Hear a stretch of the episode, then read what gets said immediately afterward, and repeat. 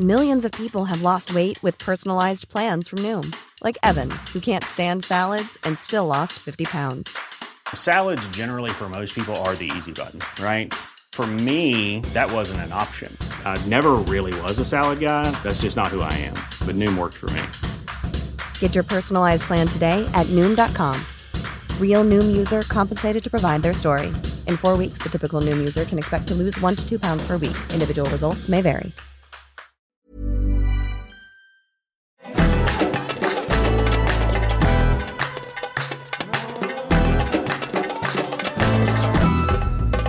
Nella puntata di questa settimana di Cinefax Podcast diciamo la nostra su Spider-Man No Way Home, il più chiacchierato film e anche più atteso degli ultimi mesi, film che è stato riscritto più e più volte nelle news e nei rumors dai fan di Spider-Man di tutto il mondo, è finalmente uscito. Io so tutto, ma non vi dirò niente perché qui non si fanno spoiler. Eh, riuscirò a fare comunque una recensione? Non lo so, vedremo. Eh, poi abbiamo Diabolic, un altro attesissimo film, finalmente arriva in sala il vero debutto cinematografico di un personaggio radicato nella cultura pop del nostro paese ad opera dei Manetti Bros. E West Side Story, il primo musical di Steven Spielberg, non poteva che essere un remake del suo musical preferito. Come se la caverà, eh, anzi, come se la sarà cavata il nostro caro vecchio Zio Steven, in questa puntata scoprirete questo, oltre alla solita dose di novità, recensioni, approfondimenti e tanto tantissimo nonsense su cinema e serie tv serviti a voi senza spoiler e con tanta sana passione dalla redazione di cinefax.it. Ciao a tutti, io sono Paolo Cellamare e qui in studio virtuale con me c'è eh, il, caro, eh, il caro agguerrito collega, il fondatore, direttore editoriale, anima e pilastro di Cinefax, eh, quello che è qui e mi guarda serio, eh, impassibile, non sa che cosa sto per dire perché io non ho scritto niente di particolare questa volta, tanto per differenziarmi ed essere un po' più originale, l'inconsapevole Teo Yusufian. Nessuno si prende gioco di me e rimane vivo. Nessuno mette Teo in un angolo. Esatto. Ciao, ma come stai Paolo? Quanto tempo? So long no sì, eh? vero? Sembra, sembrano poche ore, ma... Esatto, esattamente. Poche Tanto ore è. anche dall'ultima puntata del podcast. Da che eravamo fermi adesso ne stiamo sfornando proprio pen pen pen, pen pen pen pen pen. Dobbiamo no. recuperare il terreno perduto e poi abbiamo un sacco di, di cose da raccontarvi, cari omuncoli e donuncole. Eh sì, eh sì anche perché che... è stata una settimana pregna di, di impegni, di novità, di anteprime. Eh, insomma, di cose veramente eh appassionanti, appassionate che ci vedranno, come si dice, ai microfoni per parlarne. Eh cosa sì, sto dicendo? Eh sì. Fermami anche tu. Allora, stamattina, cioè poche Eh. ore fa, io ero a vedere eh, Spider-Man No Way Home. Maledetto. Poche ore prima, andando a ritroso, poche ore prima eravamo insieme alla prima di Diabolic. Eh sì, alla, alla premiere, perché poi la prima, La- c'è stata la prima stampa, eccetera. Premiere, che è diverso. Però era la, la- la premiere al Cinema Odeon eh, di Milano, eh, in una cornice, sem- sembravo quello dei cinegiornali degli anni 30, in una cornice... dire con la voce da Es- esattamente, in una cornice fantastica hanno visto il passaggio degli attori protagonisti e della troupe, impersonata dai registi Antonio e Marco Manetti e praticamente quasi un sacco di troupe tecnica ringraziata in sala dal Valerio Mastandrea. Eh, c'era presente la Jaguar del Diabolic sul tappeto rosso davanti a un florilegio di luci colorate scrittone sui muri che recavano il logo del re del terrore Diabolic. Però mi sarei aspettato anche un... Sotto lo sguardo vigile della Madonnina. Esatto. Bravissimo. Sotto lo Eh, sguardo vabbè. vigile della Madonnina, in un tempo di Natale è arrivato invece il regno del terrore. E ci hanno anche regalato, questa cosa me l'ero dimenticata in tasca ieri sera, me la sono trovata stamattina nella giacca. Ci hanno regalato una pallina di Natale con Ah, il, la pallina per l'albero con il logo di Diabolic, che secondo me è un, è un- è un regalo figo, cioè non l'avevo mai visto come, come merchandising a una premiere. Mi fa piacere che tu abbia notato queste cose. Io invece ho notato eh, che tutte le hostess erano vestite da Eva Kant. E con Ah, anche eh, lo sì, certo, tutina. chignon. È Sì, molto sì, sì. figo, molto figo, bella atmosfera. Tornando a ritroso, qualche ora prima, la sera prima, io ero Ancora? a vedere la, la, premi- la anteprima in quel caso di West Side Story. Di cui faremo un'anteprima, una recensione in anteprima eh, dopo a fine puntata. Eh, e in quel caso invece le hostess erano tutte vestite anni, anni 60, anzi anni 50, eh, a tema West Side Story. Hanno fatto anche l'intro del film, cioè prima della partenza del film hanno fatto un pezzo di musical sul palco proprio del cinema. Anche quella è stata molto molto carina. Quindi, e vi hanno colto state... cantando Tonight, tonight, it all begins tonight. No. Più io non vedo l'ora, io sono, a me piace un casino West Side Story. Eh, dopo, dopo non, ti dico, dopo ti Non dico. l'ho mai visto a teatro, eh, però mi piace un casino il film, quindi sono curiosone di, di vedere Beh, la dai. versione di Spielberg, sì. che sta già ricevendo un po' di premiettini, eh? Quindi, eh già, insomma, eh cioè di premiettini, di nomination, quindi poi vediamo. Quindi insomma questa è una puntata pre- premierosa, possiamo definirla esatto. così, ma prima no, di iniziare... Una prima puntata in cui vivo, evidentemente ce la stiamo menando tantissimo Paolo, questa Troppo, no raga, non lo, non lo facciamo Pieni di omuncoli e nuncole che mentre ci ascoltano diranno sk. No, lo, noi lo facciamo per portarvi con noi in, in questo, dentro il cinema, le emozioni del cinema. Allora, eh, prima di partire, come di consuetudine, vi annuncio che eh, c'è una possibilità imperdibile, ragazzi solo per le prossime ore e solo per i primi fortunati c'è la possibilità, affrettatevi, di diventare eh, amici di Cinefax. Eh, fammela vendere, te. Io, fammi fare il televenditore. Eh, c'è la possibilità di diventare amici di Cinefax, solo i più lesti tra di voi, solo i più veloci Ancora. e più bravi e più eh, gentili e, e generosi ecco. potranno entrare tra le cerchie di questo esclusivo club. Gli amici di Cinefax eh, otterranno un sacco di vantaggi esclusivi, tra cui, vai te, tra cui tra cui? Tra cui? la possibilità di essere parte del fantastico gruppo Telegram dove ci si scambia quotidianamente, anzi eh, proprio cioè, a, tu, a, tutte le ore eh, pareri cinematografici, consigli, recensioni, cose varie, eccetera. C'è un sacco di gente tutta che si diverte come dei pazzi, però ad esempio potete anche sbirciare in anteprima i contenuti che stanno per arrivare sul sito, chiedere un consiglio alla redazione, scegliere voi i temi delle top 8 della redazione, guardare con noi un film in watch party, oppure ancora addirittura avere la precedenza sulle domandone, eh, quelle a cui rispondiamo qua nel podcast, o fare la vostra recensioncina di 88 secondi che poi andrà in onda nel podcast, questa è una cosa che piace molto a Paolo, oppure ottenere dei fantastici scontoni eh, dal 20-30% sullo store di Cinefx senza limiti, chiedermi un Fantastico. video express di Cinefx, cioè volete sapere un po' di Cinefx su un film che voi volete, un videino express me lo chiedete io ve lo faccio. O partecipare che è anche un'ottima idea regalo. Eh, tra l'altro eh, anche o partecipare alla video chat con la redazione te, ci, ci, vediamo in faccia vabbè, chiacchieriamo vabbè. eccetera eccetera. O chiedere una top 8 personalizzata proprio solo abbiamo per voi. Non basta, scegliere te, i temi cioè, capito, va, voi volete quella lì e noi okay. ve la facciamo. Oppure sì, avere okay. accesso libero gratuito a tutti gli va, eventi va che bene, organizzeremo bene, nel 2022 basta, oppure ancora Sono avere un, un, una cosa tutta basta vabbè, io fermate. stavo dicendo tu sono quindi omuncoli e donnuncole non attendete oltre e fate vostro questo pregiato, come si può definire, questa Beh, cosa, compra, di, di, donate, supportate questo straordinario progetto con gli amici di cinefax.it. È il re di eh, tutti, oggi... fatevi un favore. Esatto, fatevi eh, un favore. Fatevi un favore eh? gigante. Comunque questa è la puntata cinegiornale, lo sapevi? Ma perché? No, dai, è brutta sta È diventata così, è diventata così. Eh, diventata ma poi così, apre quindi... una pagina brutta della nostra storia che preferirei che rimanesse lì chiusa, incollata, come le pagine del postal market di un adolescente. Cosa? Anche le pagine più brutte hanno dei trafiletti simpatici. Ok, eh? vabbè. Attenzione gentili radioascoltatori, interrompiamo la registrazione dal futuro perché abbiamo a sorpresa un'intervista con uno dei registi che ha rivoluzionato il panorama dei video musicali in Italia, co-regista con suo fratello di L'arrivo di Wang, Song e Napoli, showrunner e regista della serie L'ispettore Coliandro, vincitore del Davide Donatello 2018 con Amore e Malavita e co-regista di Diabolic, eh, una delle metà dei Manetti Bros, Marco Manetti che è qui con noi, ci ha registrato questa intervista intervista che montiamo uh, qui in mezzo al podcast, prima poi di ritornare al resto della registrazione. Perdonateci per la qualità audio, che chiaramente è una registrazione telefonica, quindi è un pochino insomma limitata, però spero che vi godiate questa fantastica intervista che il disponib- disponibilissimo Marco ci ha uh, concesso. Ciao Marco, uh, Marco Manetti, siamo molto felici di averti qui con noi, ormai sei per noi un amico del podcast, come stai? Ciao, benissimo, ciao Paolo, ciao Teo, benissimo.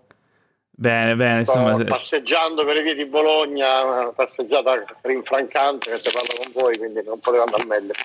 Fantastico. Ottimo.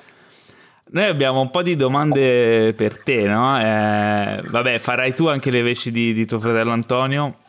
Abbiamo visto Diabolic Sì, e, siamo super curiosi. Poi in realtà ci piacerebbe anche se ci sarà la possibilità di fare uno spoiler special con te per tutti quelli che l'hanno, che l'hanno già visto e vogliono approfondire tanti dettagli non- di cui non si può parlare, no? Perché lo spoiler eh, non, è, non è mai ben voluto. Ehm, vabbè, rompo il ghiaccio io Siamo, con una... siamo. Rompo il ghiaccio io con una domandina. Diabolic è molto fedele alle atmosfere del fumetto e dei fumetti di quell'epoca, però allo stesso tempo è anche un film pieno stile Manetti Bros.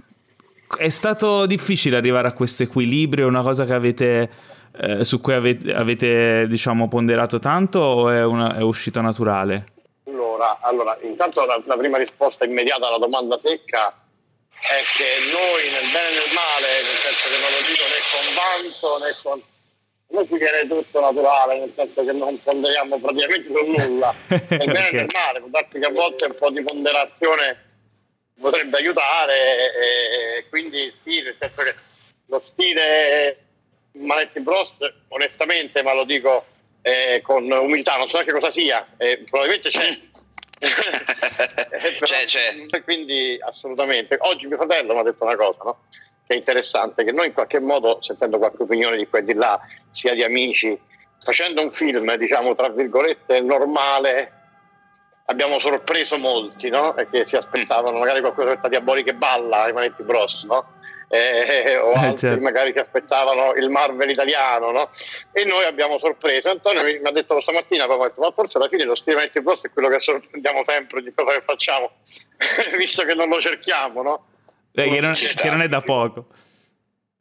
Quello che ti volevo dire però, ci tenevo a dirlo sulla tua premessa, è che perché è un discorso interessante da fare, che mi piacerebbe fare insieme a voi, mi sembrate le persone giuste, è che noi un pochino eh, siamo sorpresi o anche un po', non so che termine usare, se non siamo così d'accordo, ecco, eh, sicuramente siamo d'accordo con l'impressione che hanno tutti di aver fatto un film filologicamente legato al fumetto diabolico, no?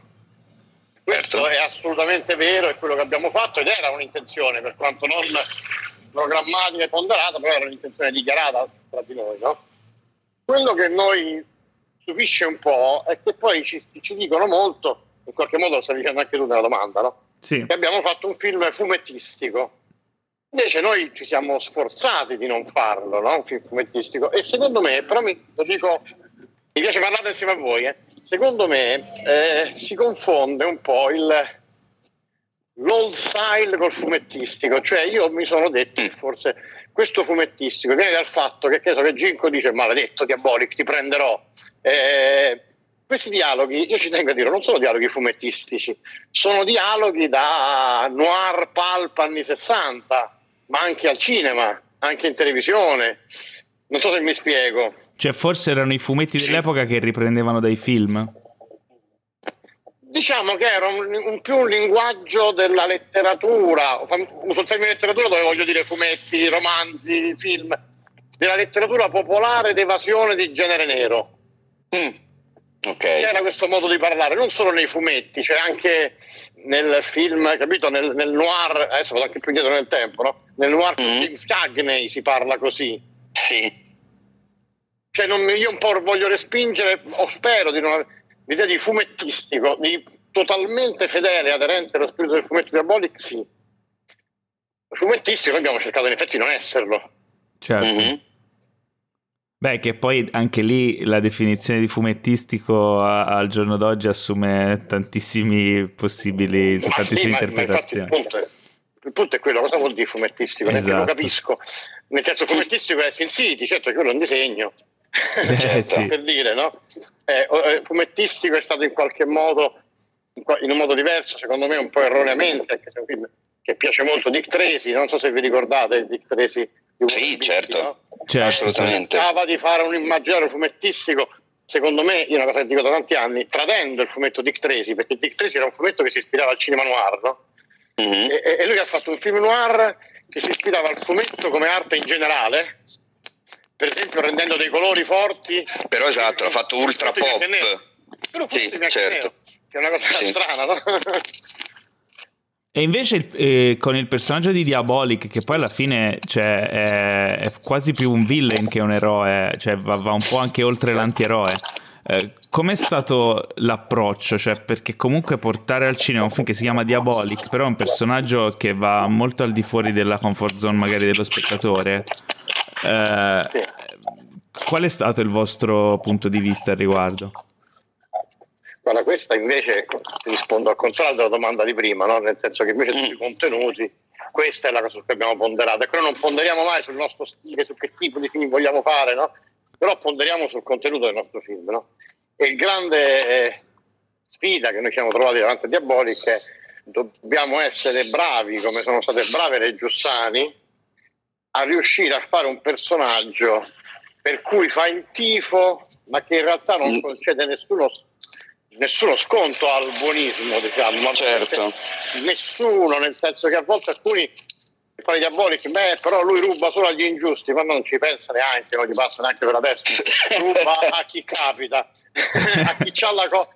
Ruba a chi c'ha la cosa che lui vorrebbe rubare, no? E basta, no? E infatti E- dico, cioè, è, è difficile empatizzare con un protagonista che insomma pugnala alla schiena della gente che non gli ha fatto assolutamente nulla. niente, Eh, non né eh. a lui né a nessun altro. Sì, esatto. e noi ci siamo fatti tante idee su questo, no?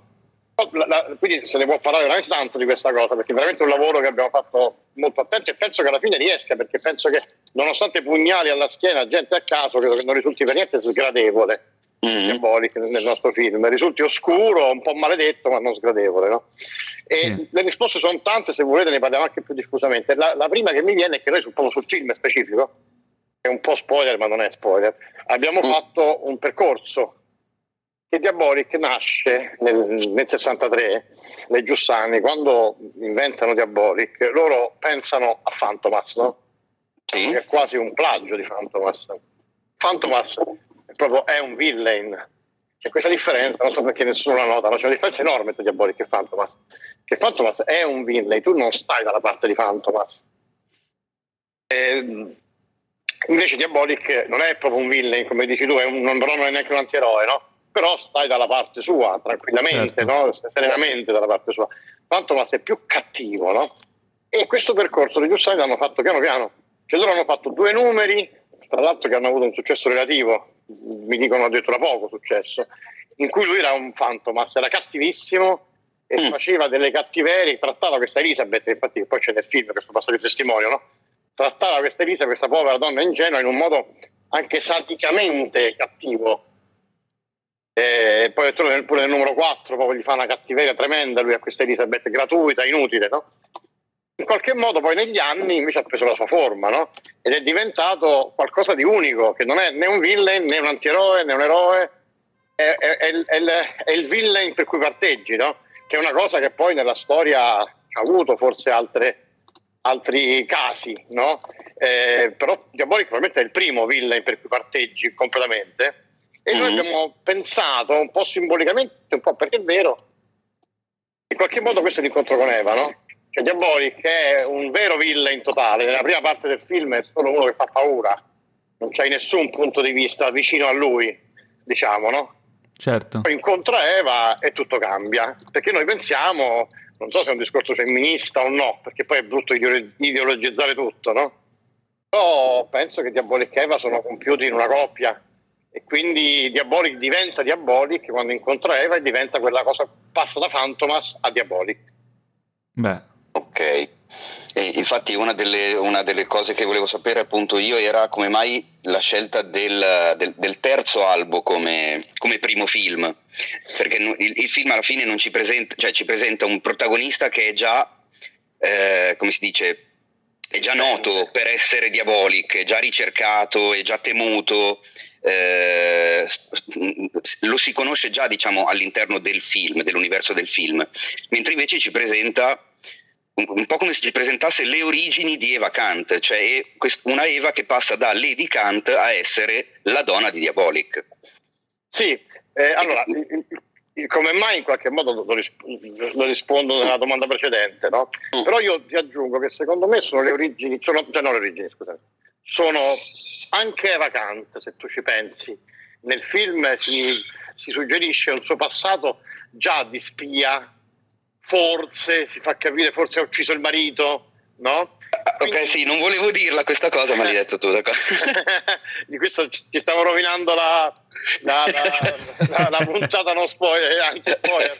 Però questi in realtà poi non sono spoiler sulla trama del film, spieghiamola a chi lo guarda. È una cosa appunto che rimane proprio accennata nel film, no? Certo. Questo è perché secondo noi eh, tutti e due sono già in media stress, no? Sia Diabolic che hanno una storia non ce ne mm. frega niente perché a noi quello che ci frega è di come sono diventati Eva e Diabolic, no? E, e secondo noi quindi la 3 è la vera origin story di Diabolic. Però ci tengo pure a dirti, Teo, che comunque Diabolic, il fumetto, anche nel numero 1 lui già esiste. Non c'è una, una origine, una, anche una, una partenza, fumetto. ok, certo. Sì. Però se poi in futuro volete fare Diabolic Begins, eh, noi, beh, lo Prendetevi le vostre libertà. Ma guarda, non escludo che Diabolic Begins ci sarà. ah, attenzione. Allora io voglio il 30%. qua. Allora, c'è una domanda che ci siamo fatti entrambi, io e Teo, appena usciti, e non solo, tutti anche le, le nostre accompagnatrici quando siamo usciti dal film. No, Quindi aspetta, penso. Aspetta, chiama, chiama, chiamarle accompagnatrici mi cioè, sembra un po' sgradevole. No, è vero. Sì, è, vero. È, vero.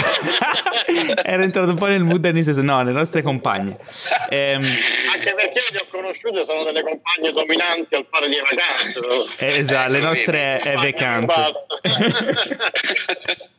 Questa domanda, che penso che sarà quella che poi che si fanno tutti gli spettatori che avranno visto il film eh, ci devi dare una risposta. Non so se vorrai, ma noi te la dobbiamo fare.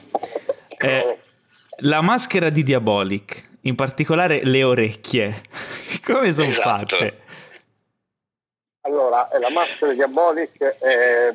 allora, partiamo dal fatto che è stata una, forse l'operazione più difficile del nostro film e ecco. il motivo di essere fedeli ad una cosa, no? La, la fedeltà era il terrore di trasformare Diabolic in un ninja, no? Sì. E se ci pensi, se gli togli le orecchie, io divento un ninja. Esatto. Diventa la maschera comune di un ninja, no? Diabolic, se tu lo guardi il fumetto, ma noi l'abbiamo studiato, no? Una cosa è leggerlo, una cosa è studiarlo, no? Ti, ti, ti, ti arrivano delle cose che più non ti arrivano, no? Diabolic è come se fosse un body painting la tua maschera. Sì. Mm eh, addirittura lui si apre la bocca, si apre la bocca, eh, sembra come se fosse, si fosse tatuato nero addosso, no? Allora, quello che noi abbiamo pensato, non è, esiste nel fumetto questa cosa, però interessante perché è un discorso quasi intellettuale sull'essere fedeli, però poi portare al cinema il fumetto, no? È, è impossibile, no? Appunto, se tu fai Teen City è più facile, no? Ma se tu vuoi fare un film, inevitabilmente anche nella volontà di fedeltà ti vengono delle cose che sono diverse, no? E da sempre, no? Pensa ai film Marvel, quelli degli anni 70, no? Il problema della tuta è un grande problema, no? Da sempre. Rende benissimo nel fumetto, non rende benissimo nel cinema, no? Allora, se certo. io faccio Spider-Man che faccio? Lo metto in calzamaglia, lo rengo ridicolo, come sono fedele? Lo, lo metto in calzamaglia, lo rengo ridicolo? O sono più fedele se lo faccio figo, visto che nel fumetto è figo, no? Eh. E in questo modo, tra parentesi, negli anni 60, che era un po' più difficile lavorare con, con i tessuti che, nuovi, eh, Mario Bava rispose mettendogli pantaloni di pelle e, e chiodo di pelle, sì. cioè Diaboli nel film, no? E secondo me lì Mario Bava è stato geniale perché come si rendeva questa tutina, no? E ha tolto la tutina e secondo me è più fedele perché dà più l'idea. No? Però tornando a noi, body painting, abbiamo pensato, nel fumetto non c'è questa cosa, premetto, no? Diabolic ha una tecnica sua, tutta sua, per fare delle facce degli altri, no?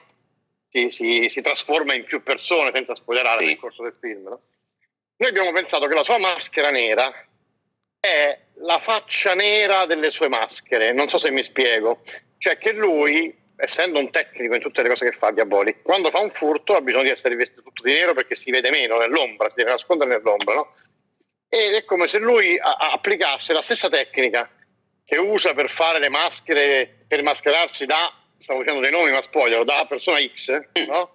Eh, la usa sul se stesso, cioè fa una riproduzione di se stesso nera. Ah, quindi è- Ah, è una delle ok. sue maschere.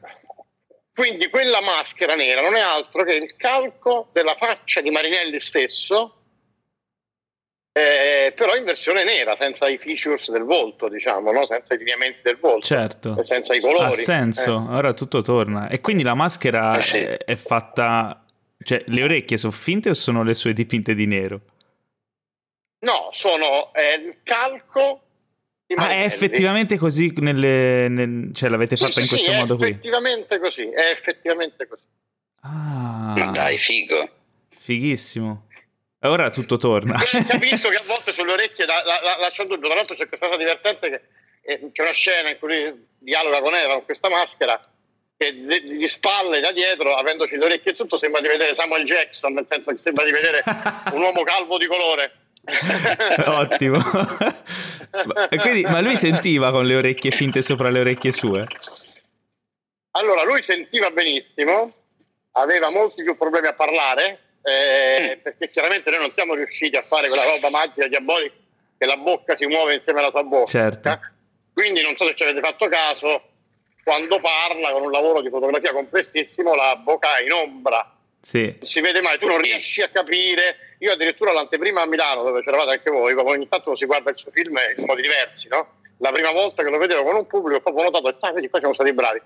Che in quella scena, che è l'unica scena in cui lui parla con la maschera, non si- tu non riesci a capire se la bocca la muove Sì, o è no. vero. Perché Funziona. la verità è che la muove poco, ma non benissimo, però l'ombra eh, rende questa cosa un po' inintellegibile.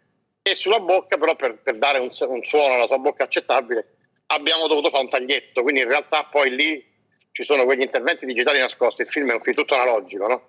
Però in realtà noi il digitale l'abbiamo usato, abbiamo lavorato con una società di costruzione da Palantir con cui lavoriamo sempre, che hanno fatto degli, degli- degli effetti fantastici. E a volte soffro per loro perché sono degli effetti invisibili, no? Sì. Eh, per esempio, a volte si vedeva che la bocca era tagliata, no? Sono fuori i denti, la lingua, loro l'hanno dovuto cancellare, che è un lavoro invisibile, ma forse il vero effetto speciale è quello che non si vede, no?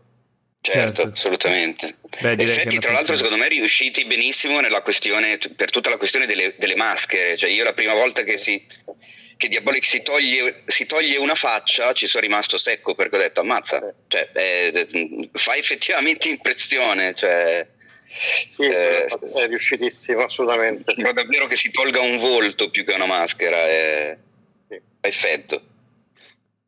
Ok, no, quella sulle orecchie effettivamente era una delle nostre perplessità più, più grandi, cioè ci siamo chiesti davvero come, come, fosse, come foste riusciti a farlo.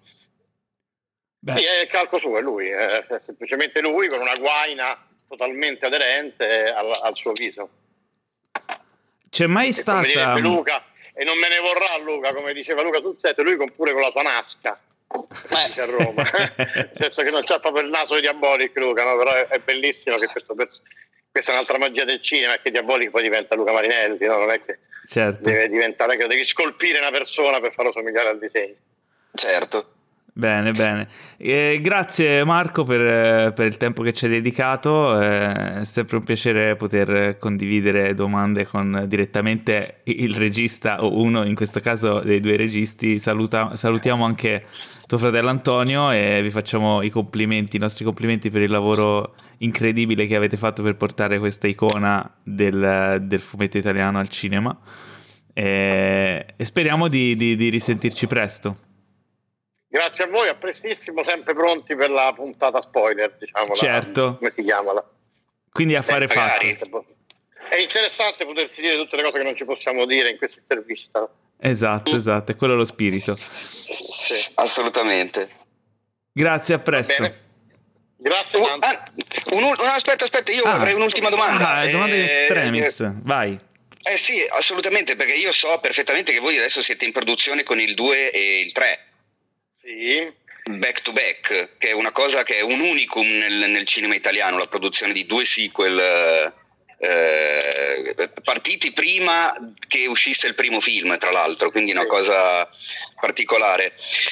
Eh, co- co- come sta andando? Cioè, come va? Eh, quan- quanto è difficile girare due film insieme, da organizzare, da, da- da fare, da gestire? Perché immagino che le cose si, si complichino notevolmente, insomma.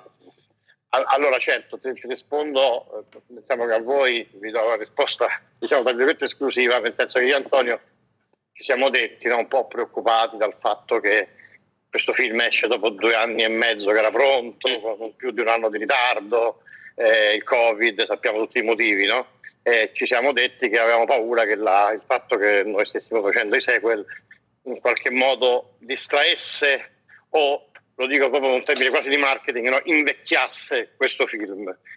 Mm. Noi stiamo rispondendo a tutti che non ne vogliamo parlare, Ah, però ok. visto che la tua domanda non è, la tua domanda non è così specifica eh, sul contenuto, ti dico sì, è una, è una fottuta difficoltà fare due film. Immaginavo. cioè stiamo facendo i botti, come si dice a Roma. È Eh. veramente faticoso, è ogni giorno un'avventura. Però ce la stiamo facendo, perché poi di fatto abbiamo diviso le riprese, giriamo prima il primo e poi il secondo per quanto attaccati, eh, prima il secondo e poi il terzo. E quindi è girarne uno mentre prepari l'altro, tremendo. Certo, c'è un, ultimissima cosa, c'è un'idea de- per quanto riguarda l'uscita, la distribuzione di questi due o è ancora tutto chiaramente in, in- in divenire da Vero, decidere? vero, non, non ne abbiamo mai neanche parlato. Sì. Ok, Aspetteremo. chiaramente È, è- è il Covid no, che ha creato questa cosa. eh certo, sì sì. No, è che noi Covid do- anche- do- dopo aver visto il primo, adesso sapendo che ce ne sono altre due, io sinceramente non vedo l'ora di, vedi- di vederli, quindi sono curioso di sapere quando usciranno, però Eh, capisco che sia ancora presto. È un, po', un setup, no? infatti, in effetti. No? Però sì, non lo sappiamo. Il problema è che noi non potevamo dedicare dieci anni della nostra vita a Diabolic, siccome c'era Eh, la certo. sensazione di farne altri, ci hanno fatto questo sconto rischiosissimo di produrli prima dell'uscita. Beh, beh, siamo, siamo Ok. tutti, siamo tutti curiosi. Eh, ti lasciamo andare, Marco. Grazie davvero per la disponibilità. A presto. Grazie a voi ragazzi, a presto. Alla prossima, grazie, ciao. È il momento delle news. Ma basta! Allora, abbiamo una serie di news simpatiche, un po' da cinegiornale. Ehm, iniziamo con il nostro caro amico eh, Jimmy. Jimmy Cammy, James Cameron. Ah, Jimbo. Ok, Jimbo, Jimbo Eh. Cam. Jimbo Cam, James Grande Cameron, Jimbo. che ehm, ha- in un'intervista se ne è uscito con una delle sue solide stravaganti dichiarazioni. Eh, cosa ha Eh, detto? ah, intanto che lui, ci tiene, visto che non, non si parlava di lui da qualche giorno, ci tiene a ricordarci che, che esiste, che sta facendo 7000 sequel di Avatar. No, Esattamente. 5, quanti sono? Eh, e quindi ehm, ci ha raccontato una cosa. Dice: Io sono. Dice Jane Ca- Jane Cameron, eh, io sono un eh, figlio degli anni 60, sono abituato all'evoluzione e al cambiamento e non mi dispiacerebbe portare un- una evoluzione o rivoluzione anche nel mondo della eh, narrativa cinematografica e secondo me un, eh, quello che è un film di due ore in sala potrebbe allo stesso tempo parallelamente essere magari un progetto eh, di sei ore in streaming cioè quindi avere due versioni della stessa storia eh, per chi la vuole più estesa eh, in, in, eh, magari in streaming, nel suo caso Disney Plus per esempio, eh, e chi invece vuole l'esperienza condensata eh, cinematografica in due ore in sala. Quindi no- non penso che lo farà, però eh, questo aprirebbe uno scenario in cui magari ti puoi vedere eh, Avatar in versione serie da sei puntate oppure in versione film da due ore tipo extended edition di, di Signore degli Anelli per, far- per, per avere un'idea Ah, ok, generale, ok, no? ok. Sì. Ma Che, cosa- Che ne pensi di questa dichiarazione? No, non, non lo so. Mi, mi Eh. lascia un po'... Cioè, nel senso, non ho capito... ma per- perché? Per esempio, anche mh, Tarantino ha fatto la versione di The Hateful Eight a episodi su Netflix, no? Eh, Mm. estesa. Sì. Ehm, È una cosa simile ma portata all'estremo, diciamo. Quindi Eh, più che- sviluppo dei personaggi, un, un, ritmo diverso. Sì, però non lo so, sono un po' più integralista io su queste cose, lo sai. Cioè, nel senso, se tu decidi di farmi, di scrivere un film, scrivi il film. E poi non è che poi c'hai il salvacondotto di dire faccio, ho fatto un film di due ore, però non sono riuscito a raccontare tutto e quindi voi beccatevi la versione da otto ore del film che non sono riuscito a condensare in due. Eh no, è zio, così è facile. Beh. Allora fai solo la serie da otto, non farmi la versione bigino da due. Non lo so, eh, boh, magari sono troppo integralista su questa cosa, però... No, allora, io sono d'accordo con te, fondamentalmente. Però...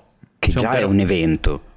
No, no, su questo... se- No, beh, non è, non è così. non è- dai, non la mettiamo- eh, capita, ogni tanto capita. Eh, però c'è di mezzo James Cameron, James Cameron, che è un innovatore, che è un pioniere, che è uno che spinge sempre verso territori inesplorati con un'idea, una visione di solito azzeccata. Mm. O almeno, cioè, finora è stato sempre... eh, a, a- dove ha mirato, ha colpito e ha fatto centro. E, quindi magari è una cosa che noi non stiamo vedendo come ce l'ha lui nella testa, o magari Mm. è semplicemente un pensiero del momento che gli è venuto e che poi magari non metterà in pratica. Quindi non lo so, però se, se sta facendo questo pensiero magari l'ha elaborato in una maniera che possa funzionare, cioè non è semplicemente la versione lunga che andava ancora tagliata per renderla perfetta, ma è magari una cosa diversa. Ehm, Mm. Se, se pensi ad esempio all'MCU, ci sono i film, ci sono le serie e le serie a volte vanno poi a integrare quello che vediamo nei film e vedere quelle cose che mancano. Potrebbe essere una, una sorta di, di direzione, mm, cioè metti che tu guardi Avatar 2, 3 eh, e, e in mezzo alle scene ci sono dei personaggi di cui tu non segui le storie ma che magari puoi integrare dentro in una versione più estesa e avere un, eh, dei layer in più, degli strati in più di sviluppo dei personaggi e del mondo in cui è ambientata la storia, Mm. eh, per renderlo più ricco, più sfaccettato. Mm, boh, non lo so, non lo so. Eh, da James Cameron mi aspetto qualsiasi cosa, No, quello magari sì, questa è quello solo sì. una buttata. Quello effettivamente sì, cioè bisogna appunto vedere meglio che cacchio c'è in testa. C'è da Poi- dire che siamo in un momento storico in cui non è che manchi l'intrattenimento audiovisivo. No, eh, esatto, hai capito? Cioè, boh, Quindi siamo più verso la saturazione che verso la necessità di... Oddio, c'è, c'è sempre eh, voglia di vedere qualcosa di, di buono, di originale, di nuovo, di fresco e di ben realizzato, quindi vedremo. La- tra l'altro la news successiva è sempre orbita intorno a Avatar 2 e a James Cameron e racconta, questa però è una storia raccontata da uno dei produttori, eh, loro sul set di Avatar 2 hanno una gigantesca vasca eh, sì. che è fatta a forma di... cioè è, è circolare, no? E Mhm. lungo i- le pareti esterne ci sono delle finestre da cui puoi riprendere quello che succede dentro. Perché molte scene a quanto pare sono girate sott'acqua e stanno facendo un sacco di, di lavoro subacqueo, tanto che gli attori eh, sono, insomma, hanno dovuto per forza di cose imparare a stare in apnea per diversi minuti. E uno dei produttori ha raccontato che mentre era lì che camminava nello studio, a un certo punto vede dalla finestra che dà verso l'interno della vasca, eh, dentro c'è eh, praticamente c'era Kate Winslet che camminava sott'acqua, cioè sul fondo della vasca. E, e si faceva una passeggiata e lo nota e lei- lui la vede, lei lo saluta con la mano e poi continua a camminare. C'è stata una delle cose più surreali che abbia mai visto. Ma è Quindi non ho idea di cosa stia... Sì, non ho idea di cosa stia succedendo. Però tanta curiosità. Ah, beh, sì, Sì. direi, da- quando abbiamo saputo che sarà quasi tutto girato se- seriamente sott'acqua che sono me- mega curioso di sapere che cazzo stanno facendo, sinceramente.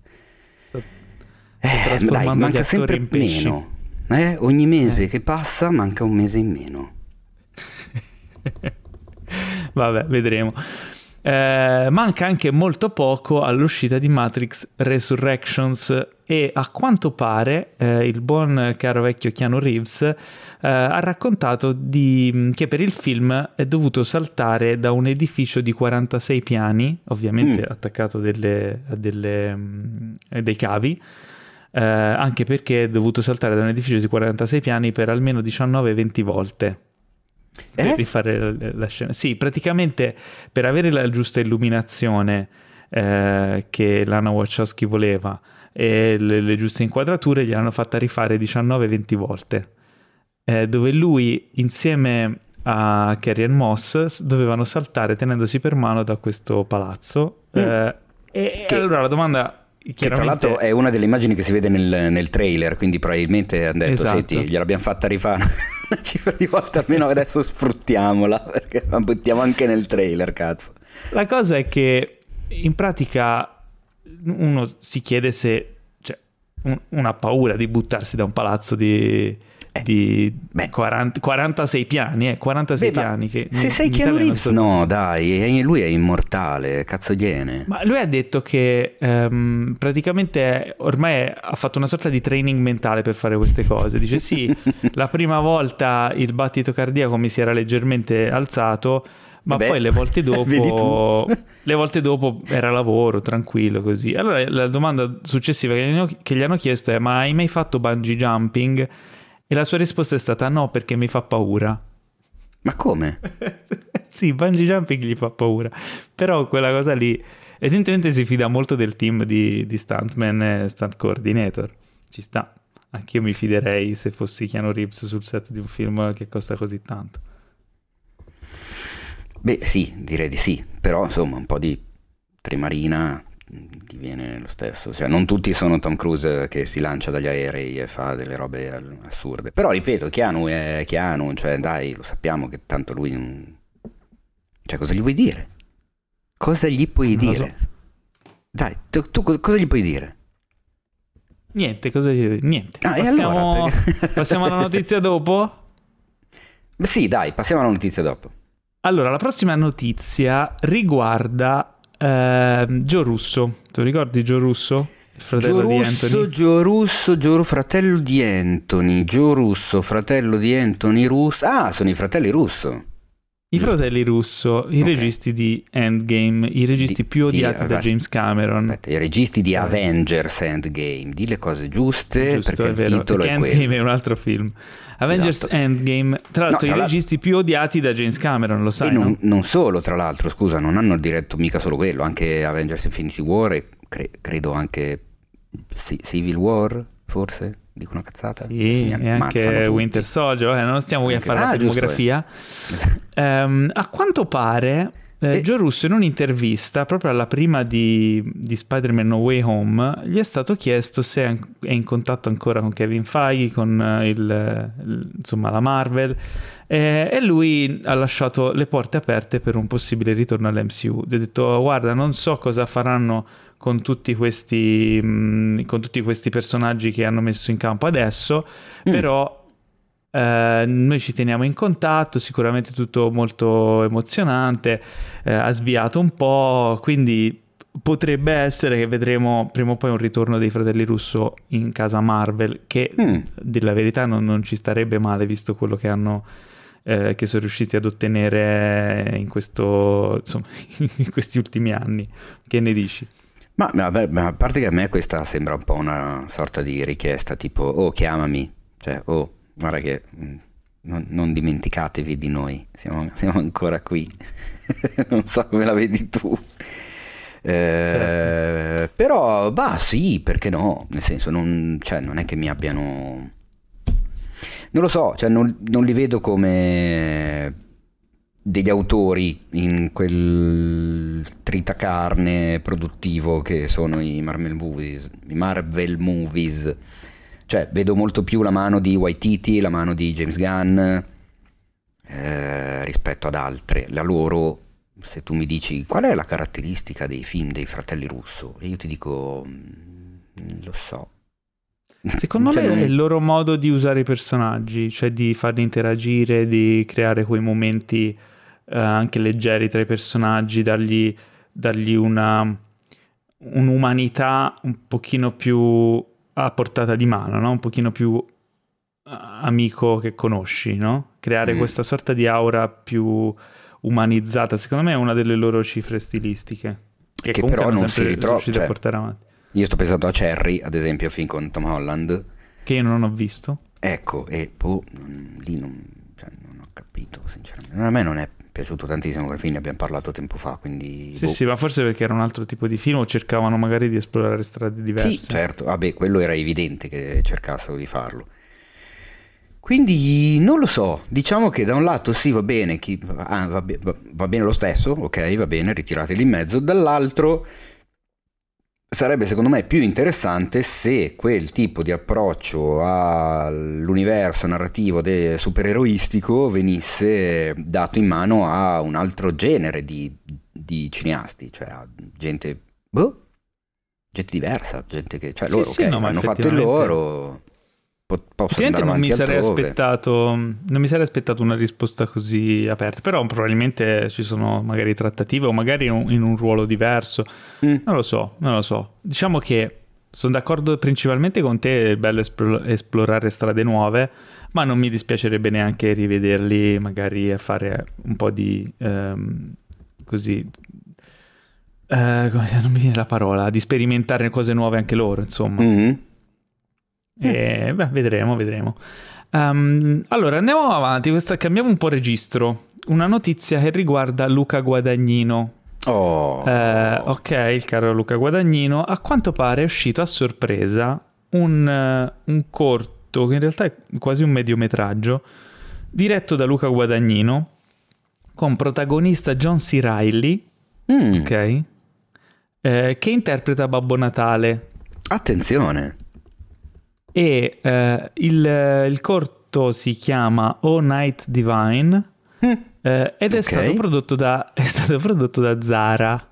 Da, da- come da Zara? Zara, Cioè, ma da Zara, Zara, il negozio di il vestiti. negozio. Sì, Ma veramente? di vestiti. Zara, Ah. sì. Ok. non, so, non so perché, io non l'ho ancora visto perché comunque dura, dura mm, mi pare 45 minuti circa, una cosa del genere. Ehm, e l'ho scoperto poco prima che registrassimo questa puntata, quindi l'ho segnato e lo vedrò sicuramente poi dopo, eh, anche perché sono fan sia di John C. Reilly che di Luca Guadagnino, quindi, e anche di Zara. Posso essere fan di Zara. Comunque sì, insomma, eh, a quanto pare nel, nel film, in questo film John C. Reilly canta una serenata in italiano. Ma di che? Non lo so, non lo so, non Ma so dire molto. Sì, sì, sì, sì. Quindi All Night Divine, lo trovate su YouTube. Ma pensa. Beh, comunque, cioè, non è che sia una cosa così incredibile che i registi vengano chiamati. Cioè, l'ultima adesso c'è stato poco fa, tra l'altro siamo anche stati invitati, è andata la nostra Nadia Pannone a seguire l'evento. C'è stato il, il lancio del nuovo cortometraggio di Ozpetek eh, che era prodotto da Banca Mediolanum. Eh, mi ricordo uno spot meraviglioso, non so se l'hai visto, si trova su YouTube adesso, diretto da Wes Anderson per Prada. Con, ah, sì, eh, sì, sì. quello con Jason Schwartzman che fa il pilota della mille miglia, che poi si ferma in questo, Sì, paese- sì, questo baretto nel paesino italiano, Bella- meraviglioso. Adesso poi ah, se, ci mettiamo a pensarci sopra, A me invece ne viene in mente quello, quello di Gabriele Salvatores per eh, S. Lunga. No, no, scusa, era di Giuseppe No, Tornatore. di Giuseppe di Tornatore, eh, sì. Tornatore, te lo ricordi? Ecco, eh sì, quello sì, me lo ricordo e mi ricordo anche quello per la regione Calabria di Gabriele Muccino. Però stavamo parlando di cose belle, Paolo. Sì, Perché no, tu vuoi erano un po' spostare erano- gli equilibri? eh? quelli Dai. erano un pochino troppo promozionali. Eh, però no, sono curioso di vederlo questo qua. No, poi eh, eh, anche perché quelli erano effettivamente quasi del tutto spot. Sì, Que- sì, quello sì, di- sì, quello per Prada di Wes Anderson era a tutti gli effetti un, un cortometraggio, cioè nel senso... era- che- è bellissimo, mi hai fatto venire voglia di rivederlo. Eh, Sì, è eh, veramente infatti, bello, recuperato. Buttiamo un fatevi un favore così atipico, Sì. giusto Sì, per far sì. impazzire il nostro amico Tiziano che si occupa della ruota dei fatevi un favore che potete Anche perché trovare. non mi ricordo il titolo. Eh, bah, secondo me se cercate Aveva- Prada, era Wes tipo- Anderson su YouTube lo trovi. Non- adesso se lo trovi al volo facciamo informazione corretta e pulita. Come piace a noi, cari amici ascoltatori, eh, all'ascolto. È tornata, è tornata la... Omuncoli ed Ah. omuncoli di aria, di mare e di terra. Adesso il prode, c'è la mare vi... No, non, lo, no, no, No. non riesco a capire. Di, que- di che anno è? Castello Mm. Cavalcanti si chiama. Bravo, Castello, Castello Cavalcanti. Caval... bravissimo, bravissimo, Sì, perché sì, c'è il trovato, corridore che trovato. si chiama Cavalcanti. Eh, no, è veramente figo. 2013, sì. Sì, sì, Ammazza, di così tanti anni fa. Eh già, il tempo vola, tempus fugit. Ma Eh, ah, Teo? me lo ricordavo Hai più visto? recente. Vabbè, anche ok. io, anche io quando ho letto 2013 ho detto, ah, Tristezza. cazzo, Vabbè, madonna, oh, eh, eh. Eh? E il Oh, tempo eh? scorre, il tempo tempus fugit e infatti la data di uscita di Fast and Furious 10 è stata posticipata. Madonna, che Eh, collegamento, il- Paolo! Eh? Madonna. Eh? Il finalone della super sagona di Vin Diesel e company non uscirà. Sa- sagona, non, non Eh, altre ok. parole. Eh, non altre vocali. Non uscirà il 7 aprile 2023 e quindi Teo mi dispiace tu che te l'hai disegnato sul calendario, dovrai spostare la data perché uscirà probabilmente il 19 maggio, quindi un leggero posticipo. No, ma il leggero- 19 maggio c'ho judo. Eh. Non- Cosa? Non hai mai fatto giudo in vita tua. Non Smettila. posso andarci, porco, porco. 19 maggio 2023, eh? non 22, Sì, 23. sì, sì, eh, eh, c'ho judo. Quindi Cacchio, cioè, questa è una guarda. notizia- Mannaggia. Per concludere, attenzione, eh, gentili omuncoli e donuncole, Spider-Man Basta. No Way Home eh, è prevista un'apertura record di 150 milioni di dollari al botteghino, ma alcune Ma- eh, testate addirittura prevedono oltre 200.000. D- C'è anche chi ha 200.000. fatto previsioni da 250 milioni. Milioni, non milioni, mila. mille- Eh. Mila migliaia, dicevo. Beh, allora, qua si apre un discorsone, nel senso, intanto possiamo fantasticamente ehm, aggiornare i nostri cari ascoltatrici e ascoltatori. Eh, tra poco, tra pochi giorni dovrebbe uscire il nuovo articolo della rubrica Business is Business, tenuta dal Uh. nostro carissimo Emanuele Antolini su cinefx.it, che ha aspettato qualche giorno proprio per vedere che cosa sarebbe successo con l'uscita di Spider-Man. Vi dico che noi adesso stiamo registrando è il 16 dicembre, quindi ci sono i dati eh, degli incassi della giornata di ieri, che era l'esordio di Spider-Man nelle sale anche italiane.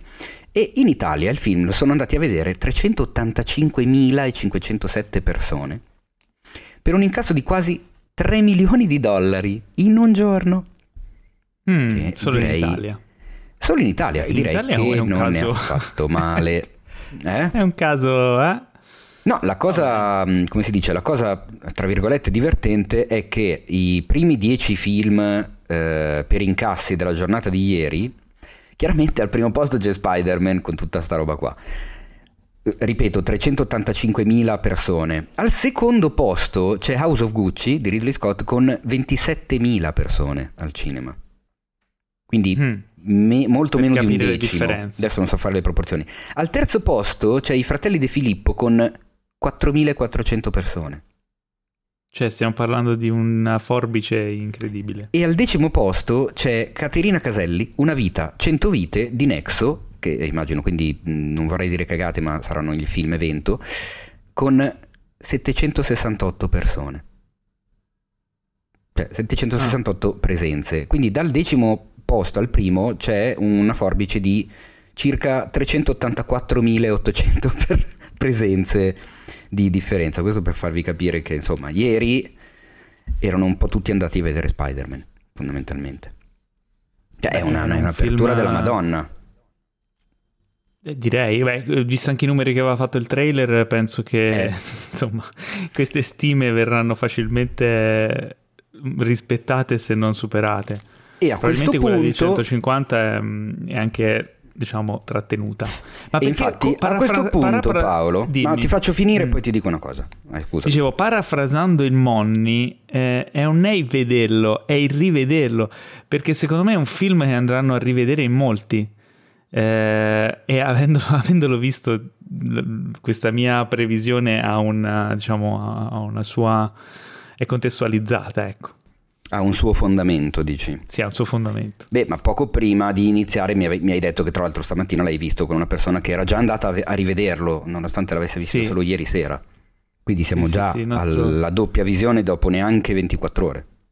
Sì, il nostro caro Claudio eh, è andato ieri era a vederlo alla prima e, E stamattina mi fa, ma tu, no, anzi ieri sera mi fa, ma tu domani vai a rivederlo, vai a vederlo, domani mattina, vengo anch'io, mi sa, ce l'hai visto ieri sera. Madonna, Perché salutiamo intanto... In, eh, salutiamo Claudio. Salutiamo Claudio Eh, che comunque secondo me in- a, a questo post, a, a questo podcast Claudio manca. Eh già, è vero, manca sempre. Vabbè, qua per- E passami- lui, tra- perché siamo, siamo andati a vederlo in lingua originale stamattina, quindi voleva rivederlo anche in lingua originale e ci sta. A Eh, questo punto Paolo volevo dirti una cosa, potremmo far partire lo scommessone. Ti ricordi la scommessona scommessone. Avatar vs Avengers Endgame, incassi? È un po' che non la facciamo più questa cosa perché Sì. guarda un po', da 20 mesi c'è una cazzo di pandemia di merda che ha un po' ribaltato tutte le questioni. Però forse, forse, dico tanto forse perché qua le notizie purtroppo continuano ad arrivare sempre delle novità orrende. Però forse questo sarà, e a tutti gli effetti, il film che dà un bel colpo di, di culo eh, a, a- a tutto il sistema, a tutto l'indotto, che è una cosa che ci stiamo augurando da un po'. Abbiamo detto forse un paio di puntate fa, Tenet non ce l'ha fatta, Dune non ce l'ha fatta, James Bond non ce l'ha fatta per tanti motivi. mhm. Questo potrebbe essere il film che ce la fa. E a questo punto potremmo far partire la scommessa in amicizia perché non, non c'è tifoseria. Allora, secondo me il miliardo di dollari, il miliardo di dollari lo passa. Ma sì, ma anche secondo Questo, me. questo sicuro. La Ma ci arriva, non è questa. ci arriva a due? Sì. A A due? due? Oh, Eh, questa è quella una la bella scomm- scommessona. Eh, hai visto? Questa è una bella scommessona. Oddio, a due è tosta, eh? Quanti film hanno superato i 2 miliardi nella storia del cinema? Mm, eh, A, a memoria mi sembra due. Solo Avatar forse, e Avengers Forse se Endgame? non sbaglio tre, però non ne sono sicurissimo. Mm, secondo me non ci arriva a due. Non ci Oddio, arriva, però... No, no, dai, non ci arriva a due. Non ci arriva. Mm, è difficile arrivare, cioè deve, deve veramente... No, no, secondo me non ci arriva a due. Io, nonostante sia un grande fan, ma secondo me due è un traguardo troppo in alto. Allora, in realtà eh, abbiamo de- ho, de- ho detto una cazzata perché i film sono stati ben 5 Ah sì? a superare i 2 miliardi. Sì, perché abbiamo Avengers Infinity War, do- poi c'è Il risveglio della forza, poi c'è Titanic, poi c'è Avengers Endgame e poi c'è Avatar. E sappiamo che c'è stato Mm. l'ulteriore sorpassino del Jimbo. Ah, io Eh, mantengo la mia, quindi la mia so. cosa. Dai, tu miliardo e mezzo. sul sì. Facciamo la, facciamo No, la miliardi, scommessa sul no, miliardo due e miliardi mezzo. una, no, 2 miliardi è una bella scommessa. Se tu Sì, ti beh, accogli ma- il sì, io, io No, mi ricordavo che erano un po' di più in effetti, però eh, 2 miliardi è difficile. Cioè, se, se riesci ad arrivare a 2 miliardi in un periodo del genere è, è clamoroso. Sì, Cioè. sì. Però, oddio, guarda che potrebbe anche arrivarci, eh. Ma facciamo così, dai, io ti butto il sì, voglio azzardare. Io ti butto il sì, però questo sì vale almeno due birre. Ok, dai, va bene, ci sto, d'accordo. Attenzione che tu parli da, uo- parli, parli da uomo ferito, parli da uno che lo ha visto. Io invece Io ho visto, sì. Eh, Eh, ma quando no. lo vedrai probabilmente non lo so, non lo so cosa penserai, sono curioso e anzi te la butto lì nella prossima puntata o a finale della prossima puntata in appendice o come video, come eh, video scusa, come uscita extra potremmo fare dopo che tu l'avrai già visto una- uno spoiler special su Spider-Man. Beh, Che direi che ci sta, tra l'altro, eh, direi che ci sta tutto e tra l'altro ce l'hanno già chiesto, cioè son- è uscito ieri il film e sono già arrivate le richieste, eh, raga ma allora farete lo spoiler special, eh, quindi a questo punto ci potrebbe stare. Direi di sì e vedremo magari di coinvolgere anche un terzo spoilerista. Eh, Eh, Io ho in mente un nome, eh, credo anche Vedremo, tu. vedremo, eh, dobbiamo prima proporre. Ehm, passiamo alle domandone, eh, che ne abbiamo un paio così fresche fresche e arzille. Ma non vedo perché Ah. no. Eh, esatto, nemmeno io. Il primo ce lo fa, avevo letto male il nome, avevo le- avevo letto Riccardo Schicchi. Ma no, Non c'è più Riccardo Schicchi. Eh, Riccardo Sacchi, Riccardo Sacchi, quale famosa maschera vorreste indossare che vi fa acquisire i poteri e o le caratteristiche del personaggio che la indossa, sapendo però che una volta indossata non potreste mai più toglierla? Ok, Oh l'ho letta Dio. bene, sì. Eh, quindi immaginati che ne so, mh, ti metti la maschera di eh, Spider-Man, hai le caratteristiche e i poteri di Spider-Man, ma non la puoi mai più togliere. È un po' una maledizione. Beh, è un po' un casino sta cosa, in effetti. Eh. C'è tipo Batman, ma Batman Forever. È Esatto, difficile, sì. eh, Riccardo. Cioè, queste domande così sono domande a trabocchetto. Mm, vediamo. Mm. Ma allora, se dovessi avere tutte le caratteristiche del personaggio, poi bi- bisogna vedere il personaggio su che cosa si basa, sui film, sui fumetti, su quale immaginario, quale corrente. eh, certo. Però se uno, se devo proprio decidere, allora se dovessi prendere tutte le caratteristiche fisiche del personaggio, sceglierei Thor del Marvel Cinematic Universe, così divento Chris Hemsworth. E a me sta benissimo rimanere Chris Hemsworth Ma non per il resto della vita. cosa ti l'elmetto, cosa ti metti? Non ha una maschera, E Thor. vabbè, io metto sì, metto il metto con le aline, eh? Ok? Eh? Io sono Eh, d'accordo, a me sta bene, sta bene da Dio essere quella divinità umana che è il Cristo. No, ma guarda, sai che non, veramente non, non- saprei. Forse, no, beh, è brutto forte, però eh, tipo... Ma chi? Hulk. Tipo, no, no, Green Lantern per esempio. Il Oh, film è oddio. orrendo, però se ci pensi il potere è molto versatile perché può Mm. diventare quello che vuole e quindi Ok, non sai ti che non lo annoi, no? conosco, ammetto la mia ignoranza. C'ha un anello e quando cioè lui ha questo anello e questo anello gli, gli fa, gli crea il costume, lo fa volare, però può Ma non è trasformarsi Sauron quello con l'anello? No, anche l'anello di Sauron però non è male. Forse, guarda, cambio e l'elmo di Sauron mi metto. Le- eh, ma non è una maschera, non è un supereroe. Ma non ha detto supereroe, ha detto personaggio. Quindi io mi metto l'elmo di Sauron, vengo da te Thor e, e- e ce la vediamo, eh? Mm, E ne, ne- e ne parliamo fuori. mm. Ok, va bene. La prossima domanda ci arriva da il buon vecchio Nick che ci chiede Visto il tema identità nascoste, perché c'era un tema, non l'abbiamo detto prima, ma No, c'era infatti, un tema esatto, che era tema- identità nascoste. Uomini mascherati e identità nascoste. Ok, visto il tema identità nascoste, ma uno spoiler special su Spider-Man No Way Home, eh, Ecco, l'abbiamo già detto, lo appunto. faremo, lo faremo, Esattamente. caro vecchio Nick. Eh, ma ce n'era anche un'altra? o no, no, vabbè, sono queste le domande, sono selezionatissime. Sì, ce n'era un'altra, ma non l'hai Ehm, voluta fare, quindi... No, non è che non l'ho voluta fare. Se ce l'hai, leggila tu. No, tu come al solito le, le eviti le domande. Guarda, sei una roba incredibile. Vabbè, allora non la facciamo. Sei, sei cattivo nei confronti dei ragazzi cattivo, sei tu che, che che ci sei- mandano... Sei pigro e non la leggi. Ci mandano le domandone e, e tu non li caghi, guarda. Sei veramente cattivo. Io volevo rispondere alla domanda di Riccardo Schicchi, ma poi ho scoperto che non, non ce l'aveva mandata dall'aldilà e quindi... No, allora, in realtà ci è, quella di arrivata doma- Sacchi. ci è arrivata una domandona da Claudio Scioghi Bertelle, che però l'ha mandata sul mio profilo personale Instagram, il Teino, quindi l'ho vista in ritardo e non l'ha mandata su cinefax.it, che ci chiede, e io so che è questa la domanda a cui tu ti riferivi, quali sono secondo voi i migliori supereroi mascherati al di fuori dei confini statunitensi?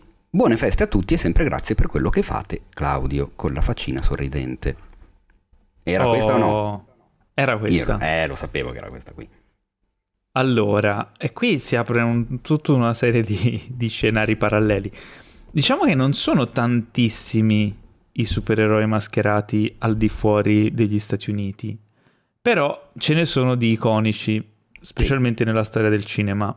Ad esempio, El Santo, Messico, il famoso, anzi leggendario wrestler messicano Luchador, anzi Luchador Mhm. messicano degli- che negli anni 60 ehm, ha comunque è diventato protagonista di una serie infinita di film, eh, è il- l'eroe più famoso del Messico ed è Sì. sicuramente una, una maschera famosissima, iconica, leggendaria che è entrata a far parte della cultura eh, della- del Messico, ma anche un po' mondiale perché è un'icona di quel paese. Eh, poi che altro ti viene in mente, Teo? Ma a me viene in mente Cattivic. Ah, ma si chiama Cattivic, Cattivic o Cattivic? o Cattivic. Sai che non lo so, po- potrebbe avere un, un accento in effetti ufficiale. Io l'ho sempre chiamato Cattivic. Però magari non Che si poi nei fumetti, nei fumetti lui parla con un accento strano, non si capisce se è, è tipo napoletano, pugliese. Sì, perché mette sempre Eh. l'accento in fondo. Mette sempre tutto l'accento in fondo, non finisce mai le parole. Esatto. Beh, spieghiamo ai più giovani che secondo me potrebbero non conoscere Che Cattivic. tristezza non conoscere Cattivic. Eh, esatto. Beh, allora è nato alla fine degli anni 60, da, eh, creato da Bonvi, ed è stato disegnato, aveva tutto un suo fumetto personale, eh, da Silver, che era il disegnatore anche di- del famosissimo Lupo Alberto, che io mi auguro conosciate almeno Lupo Alberto, insomma ragazzi, cioè, Vabbè, parlando della storia del fumetto italiano. No, eh? Boh, forse. Vabbè, comunque era nato come, diciamo, parodia eh, dei fumetti dei criminali italiani perché, che- che avevano la K, quindi Diabolic sicuramente, eh, Criminal e anche c'era forse qualcos'altro, non erano soltanto loro due. E assolutamente comico come, come supereroe, cioè un supereroe sfigato che, che fa casino, che, vorrebbe essere il più cattivo di tutti, il più perfido e malvagio, ma in realtà non ce la fa e, e quindi chiaramente fa, fa ridere. Ha questa forma, a pera, questa forma nera che sembra quasi un barbapapà, tipo una pera nera orrenda con gli occhi cattivi.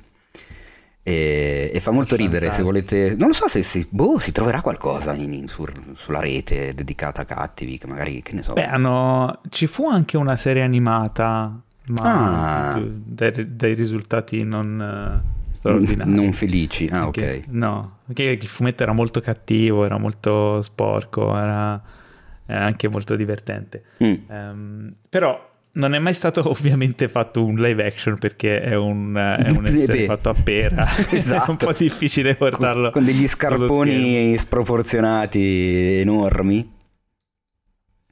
Eh, stavo cercando altri eroi d- dal mondo. Mm. eh, non, mi, non mi viene. Secondo Perché me in pensavo India a Ichi the ne sono. Killer. Ichi the Killer di Attenzione. Vicky, però non ha una maschera. Non ha Eh, una no. maschera. Ha un costume, ma non ha, ma non ha una maschera. Quindi. I Power Rangers, i Power Rangers oddio. sono mascherati, sono comunque di origine giapponese, sebbene fosse stato poi adottato da, mm, dagli americani, ma in realtà la, la produzione originale era giapponese e sono dei, degli eroi mascherati, Eh sì. no? I- in India Ultraman. ne sono. in- Ah, bravo, sì, anche Ultraman, giusto. Ultraman, Megaloman. eh, sì. Megaloman. Megaloman, sì, tutta quella serie di personaggi giapponesi. Ehm, poi c'è il, il giudice Dredd, è British. Il giudice. Ah, attenzione, te la giochi Judge così. Dredd è, è britannico, è un... Eh, però. Mm, sì, ok. sì, beh, sì, identità nascoste, no, mascherato è mascherato, eh, si sa chi è, ma è un eroe mascherato. Quello sì. Eroe, In India, in. India so che ce ne sono veramente tantissimi, anche come fumetti. Però so solo quello, cioè sono molto limitato, non saprei neanche dire un nome o una storia. So, so che esistono, so che ce ne sono tanti e magari gli appassionati di supereroi potrebbero scoprire un canale incredibilmente nuovo e florido di, di- di supereroi, andando a Certo. curiosare i supereroi indiani. E poi vabbè, eh, Diabolic l'abbiamo già citato, Eh sì. ne parliamo dopo del film, quindi è scontato, è scontato. Eh, anche se mm, proprio eroe non lo definirei, però eh, Beh, è sicuramente un personaggio Assolutamente no. iconico. Eh sì.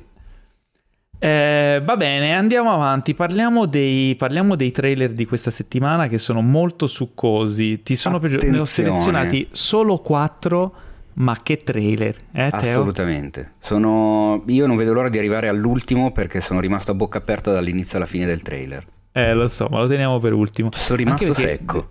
Sono comunque, eh, vabbè, a parte, mh, iniziamo con The Kingsman, che era un film comunque già annunciato, di cui avevamo già parlato, eh, quindi non è una novità, ma gli altri tre di cui parleremo dopo sono delle novità. Mm. Eh, The Kingsman è il prequel della serie Kingsman, eh, diretta da Matthew Vaughn, eh, serie, molto, serie di tre film ad, ad oggi molto apprezzati, eh, che ci raccontano di questa sorta di unità segre- di agenti segreti con eh, addestramenti speciali, vestiti molto bene, molto educati e molto letali. Mo- molto eleganti. Molto eleganti ma altrettanto letali che mh, vivono in queste avventure so- molto sopra le righe eh, ed è una sorta di quasi parodia o versione eh, super eh, esasperata dei- degli spy movie e, dei, un po' degli action e un po' anche dei film di supereroi. Eh, è un universo narrativo molto ricco, molto interessante, tanto che questo The Kingsman è un prequel e ci racconta un po' delle origini di questa organizzazione. Il titolo non è Kingsman tutto attaccato come gli originali, ma The Kings apostrofo Man. man, eh, singolare, non plurale, man, man.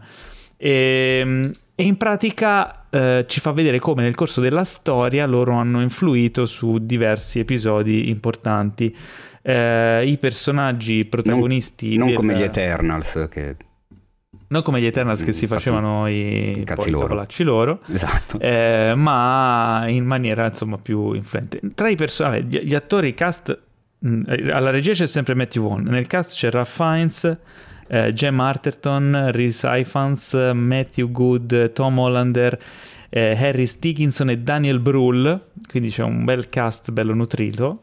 eh, che interpretano tra l'altro personaggi iconici della storia tipo Rasputin eh, e poi chi c'è? Ci sono. mm, Aspetta, come si chiama? La. mm, Matari. Matari, la famosa sì. Matari. Spia famosissima. Matari, insomma.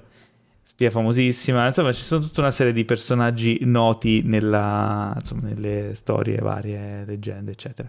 Ehm, No, più che Che ne leggende, pensi cioè, di- senso, è, No, sto- sto- storia, non è leggenda.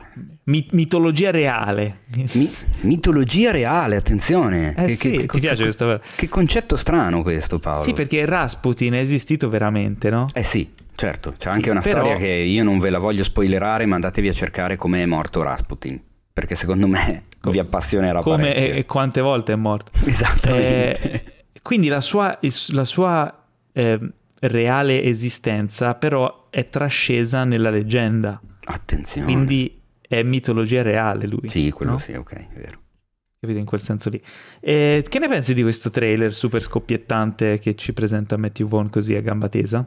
Allora, eh, mi piace, nel senso mi piace, mi sono piaciuti i primi due film, eh, trovo che sia un, eh, come si dice, un, un bel franchise, cioè un qualcosa che va, che, che si sposta un po' dal, da quello che potrebbero essere i film di quel genere. E di solito sono girati bene, hanno delle scene d'azione eh, e delle coreografie particolari messe in scena in maniera, in maniera figa. Eh, ci ricordiamo tutti probabilmente quelle dei primi due film. C'è quella della Chiesa che è entrata un po' nella storia di quel, del cinema d'azione, se- secondo me. E quindi sono molto curioso. Poi, comunque, appunto, con un cast del genere, con dei personaggi del genere, sono. Non vedo l'ora di vedere che cacchio si sono. Che, caspita si sono inventati, ecco. Cioè, mi, mi- mi- mi piace questa cosa.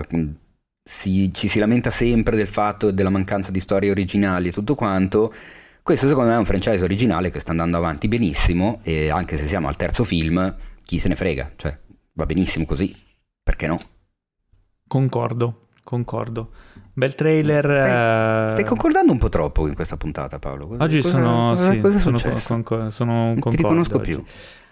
E, no, bel trailer, eh, personaggio di Ralph Fiennes quest- che sembra sia un po' il fondatore dei Kingsman, eh, Mhm. vabbè, poi lui è bravissimo e riprende un po', sembra riprendere vagamente il ruolo di Colin Firth ne- nella trilogia, Sì. però in, in una maniera un po' più rocambolesca. Non lo so, è molto, molto intrigante, lo, lo- lo terremo d'occhio. Uscirà al cinema e dal 22 dicembre, credo, in America. Da noi c'è già un annuncio sulla data, controlliamo, vediamo. In Italia il 5 gennaio. In Ah, 5 quindi gennaio. insomma, manca pochissimo. Sì, sì, sì, sì, sì, sì, sarà uno dei, dei film che apriranno l'anno 2022. Eh, mentre passiamo a parlare di una serie, una serie che, eh, di cui non sapevo niente, ehm, dal- da uno dei creatori di, ehm, di Downton Abbey, eh, si chiama The- Ah, ok. Eh, io ti The stavo per Gilded- dire. The Gilded Age, eh, serie HBO che inizierà in America su HBO dal 24 gennaio e che ci racconta eh, del ehm, dei, dei- dei pri- fine 800 a New York, credo sia New York, sì. eh, dove si trasferiscono del, ehm, una famiglia dalla Pennsylvania e insomma è tutta una serie di intrighi di, di famiglie, molto stile stile è tipo Downton Abbey in America. E infatti stavo dicendo, era, a me vedendo il trailer, anch'io non sapevo nulla di questa serie, e mi sembrava appunto un prendi un po' di Downton Abbey, prendi un po' di, Bridger, di Bridgerton, spostalo negli Stati Uniti e fallo fare HBO. Questo era un po'... Sì, sì, beh, che ci sta, eh. Sì, sì. Eh, a me Downton Abbey era piaciuta questa... parecchio. Non, a una certa l'ho mollata perché non mi è piaciuta una scelta narrativa, però quello che avevo visto mi prendeva bene. La, la, protagonista è questa Marian che si trasferisce appunto a New York eh, dalla campagna dopo la morte di suo padre e va a vivere con le sue vecchie zie ricche che sono interpretate da Christine Baranski e Cynthia Nixon e quindi si ritrova insomma, a scoprire il, il, la modernità di New York e le, tutte le nuove regole della, della società, dell'alta società. Mm della metropoli in, nel 1882, quindi insomma l'ambientazione è, è, intrigante, la situazione è ovviamente insomma, particolare, secondo me cioè, sembra anche girato molto bene, poi c'è, c'è, un bel cast, insomma sono super super curioso di, di dargli un'occhiata. E poi comunque c'è, c'è HBO, quindi voglio dire, una possibilità ai prodotti HBO, HBO la si dà sempre, o no? Sì, sì, sì, sì, sì assolutamente, assolutamente, eh. insomma un bel, anche insomma un, autore, serie di autori forti, promette bene, promette bene. Eh, Ma andiamo avanti. Il trailer. E, dopodiché abbiamo un film che è stato selezionato al Sundance. Il regista si chiama Goran Stolevski e il titolo del film è You Won't Be Alone. Non sarai solo o sola. Eh, è, un, è un horror eh da sì. quello che, che, che, vedo. Mi ricorda per l'atmosfera molto The Witch. E infatti anche qua volevo dirti, prendi un po' di The Witch, prendi un po' di un lupo mannaro americano a Londra, lo fai girare a Stolevski e hai... È bello per questa cosa dei trailer che si mettono... Devo smetterla Beh. di fare questa cosa che non è divertente. Da... Sembra che fai pitch.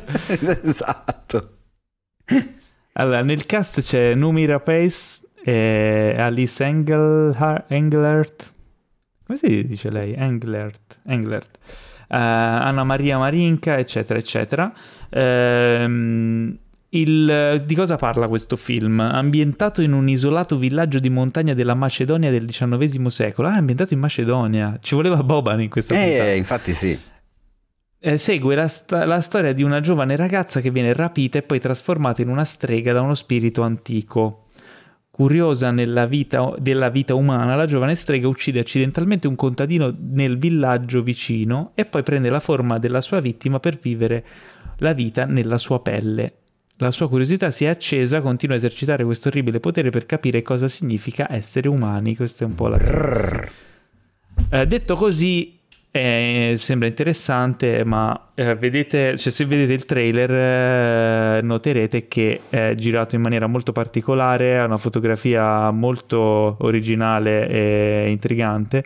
Terra. Ed è, mm, sì, è abbastanza inquietante. Eh, per questo dicevo, ricorda The Witch nel, nei toni e nel modo di raccontare. Però comunque è originale alla sua maniera, non è che scopiazzi, ecco. Questo è... non so se hai avuto anche tu la tua impressione. Sì, no, no, quello assolutamente. Sì, sì, sì, sì, sì. È girato in un formato non panoramico, che è una cosa un po', come si dice, un po', un po', da festival, un po' da fighetti quasi. Però, nel senso... Ormai sì. Sì, sta, lo, sta, lo sta, diventa, diventando un po' manierista sta cosa, però io sono sempre molto curioso di vedere chi si sposta dal, dal classico 2,39 a 1, per dire come aspect ratio. Eh, mi, mi, intriga molto anche perché poi è il primo lungometraggio del regista che finora ha fatto solo corti. E quindi chissà come, come, come, la, come la, prende. Tra l'altro Numira Pace che abbiamo, non ho ancora visto Lamb ma lo voglio vedere. Riduce da un altro film abbastanza particolare, avevamo parlato del trailer qualche puntata fa, quella dove nasce un agnellino che però non è proprio un agnellino, non so se ti ricordi il trailer di Lamb. Ah, sì, sì, sì. E c'era sempre sì, Numira sì, Pace, che ormai, la, boh, ok, l'hanno, hanno appiccicata a questo genere di film, non lo so. Però sì, è, è intrigante, assolutamente, sono, sono, molto curioso. Ma adesso... Mm. Oh, siamo arrivati all'ultimo dei trailer, quello che tu attendevi particolarmente. Il titolo del film è Everything Everywhere All at Once, quindi tutto ovunque allo stesso tempo. Esatto, tutto insieme. Eh, è, diretto, è, diretto, da Daniels, eh, regista già di Swiss Army mm. Man. Mm. Eh, e nel che cast... È uno, è, uno, è uno, pseudonimo di due registi in realtà, sono Daniel Scheinert e Dan Kwan, che, chiamandosi entrambi ah, Dan. Già, è vero. È si, vero, vero. Si, si, si, firmano Daniels. Quindi dai, dai Danieli, è dai Danieli, dai esatto, Danieli. Dai Danieli. Ehm, eh, la protagonista è Michelle Yeoh. Sì. E il film pare che e... il titolo italiano sia uh, Michelle Yeoh in the Multiverse of Madness.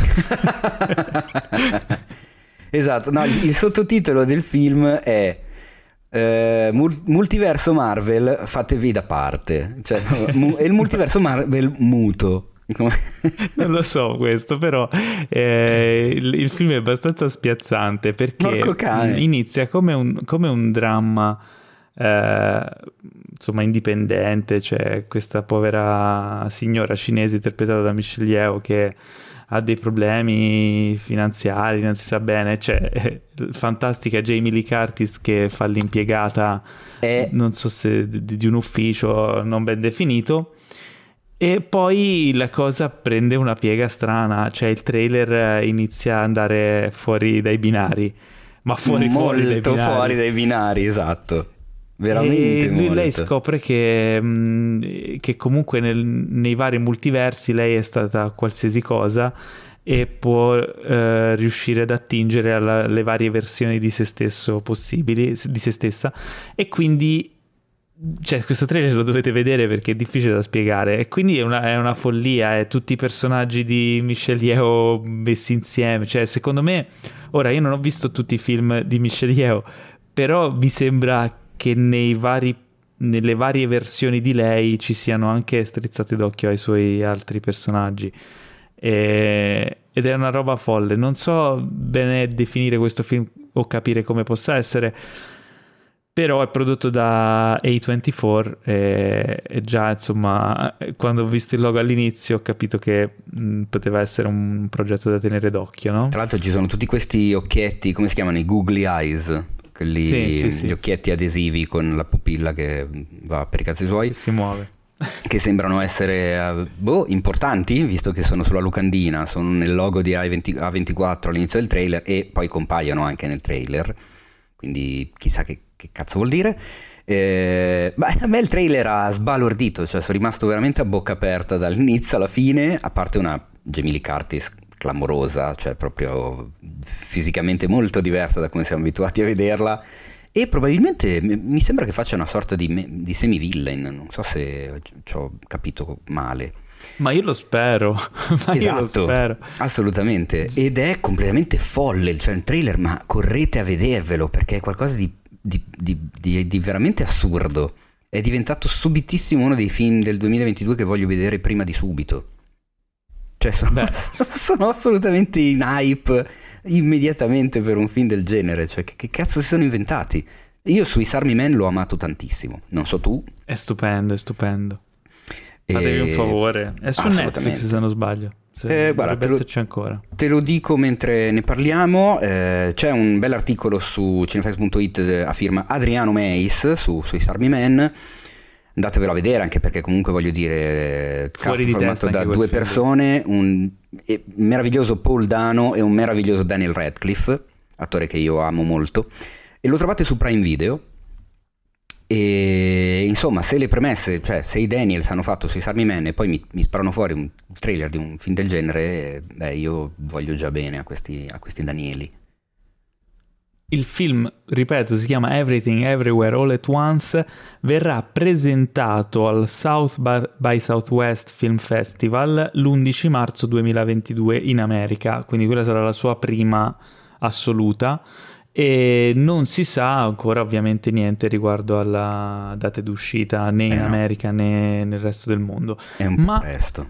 ma vi posso dire che lo verrete a scoprire se continuate a seguire Cinefacts. Quindi, Assolutamente perché. Lo teniamo d'occhio di brutto sto film, proprio ve lo posso Esatto, garantire. esatto. Ne continueremo a parlare sicuramente. E siamo arrivati al momento succoso, il momento delle nostre recensioni. No? Oggi abbiamo un po' di tempo da, da dedicare a queste recensionelle. Eh, sì. Ehm, beh, cosa da dove dire? partire? Da dove, par- da dove partire? Partiamo dall'anteprima, dai, come, come nostra consuetudine, partiamo dall'anteprima perché eh, West Side Story uscirà il 23 dicembre, quindi eh, ne parlo già perché sono stato all'anteprima, eh, l'ho visto e come dicevo Spielberg per la prima volta si cimenta con un musical eh, e voi vi chiederete, ma Spielberg ha fatto un sacco di, di film nella sua carriera, perché non ha mai fatto un musical fino ad ora?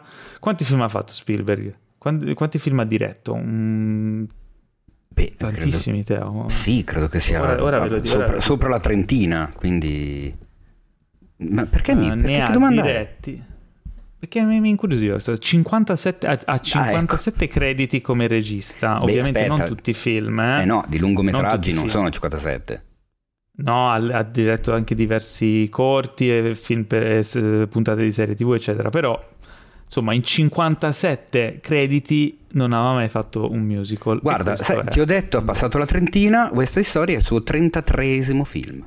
Vedi? Bravo, Eh? bravo, sei sempre sul Eh? pezzo. sempre- Ah, cosa dire di questo film? Mm, intanto mi è piaciuto moltissimo. Ah, io, vabbè, amo i musical, ma West Side Story non era tra i film, perché ricordiamo che è un remake. West Side Story, l'originale, cos'è del 62, Uno. insomma, le prime 61. 61, sì, sì, sì, è proprio sono passati vicino. 60 anni.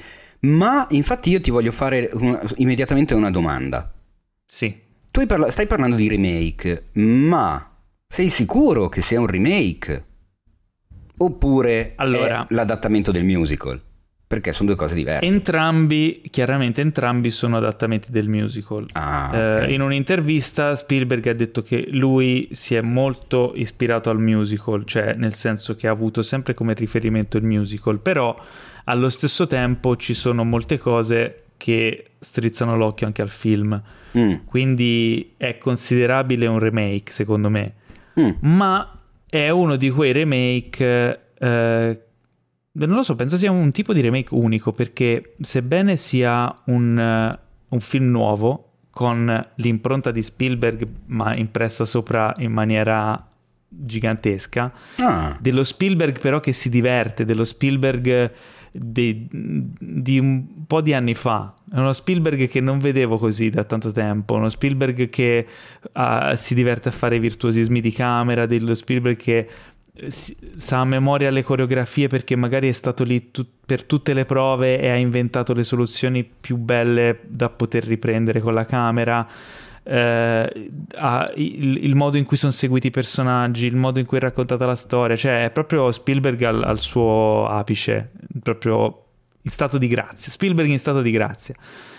E allo stesso tempo, quindi ci, ci mette qualcosa di, di suo e di nuovo in maniera importante. Anche i mezzi tecnici e i mezzi economici che, che il film porta sullo schermo sono evidenti ed è un film gigantesco. Allo stesso tempo è una, è una dichiarazione d'amore a quello vecchio.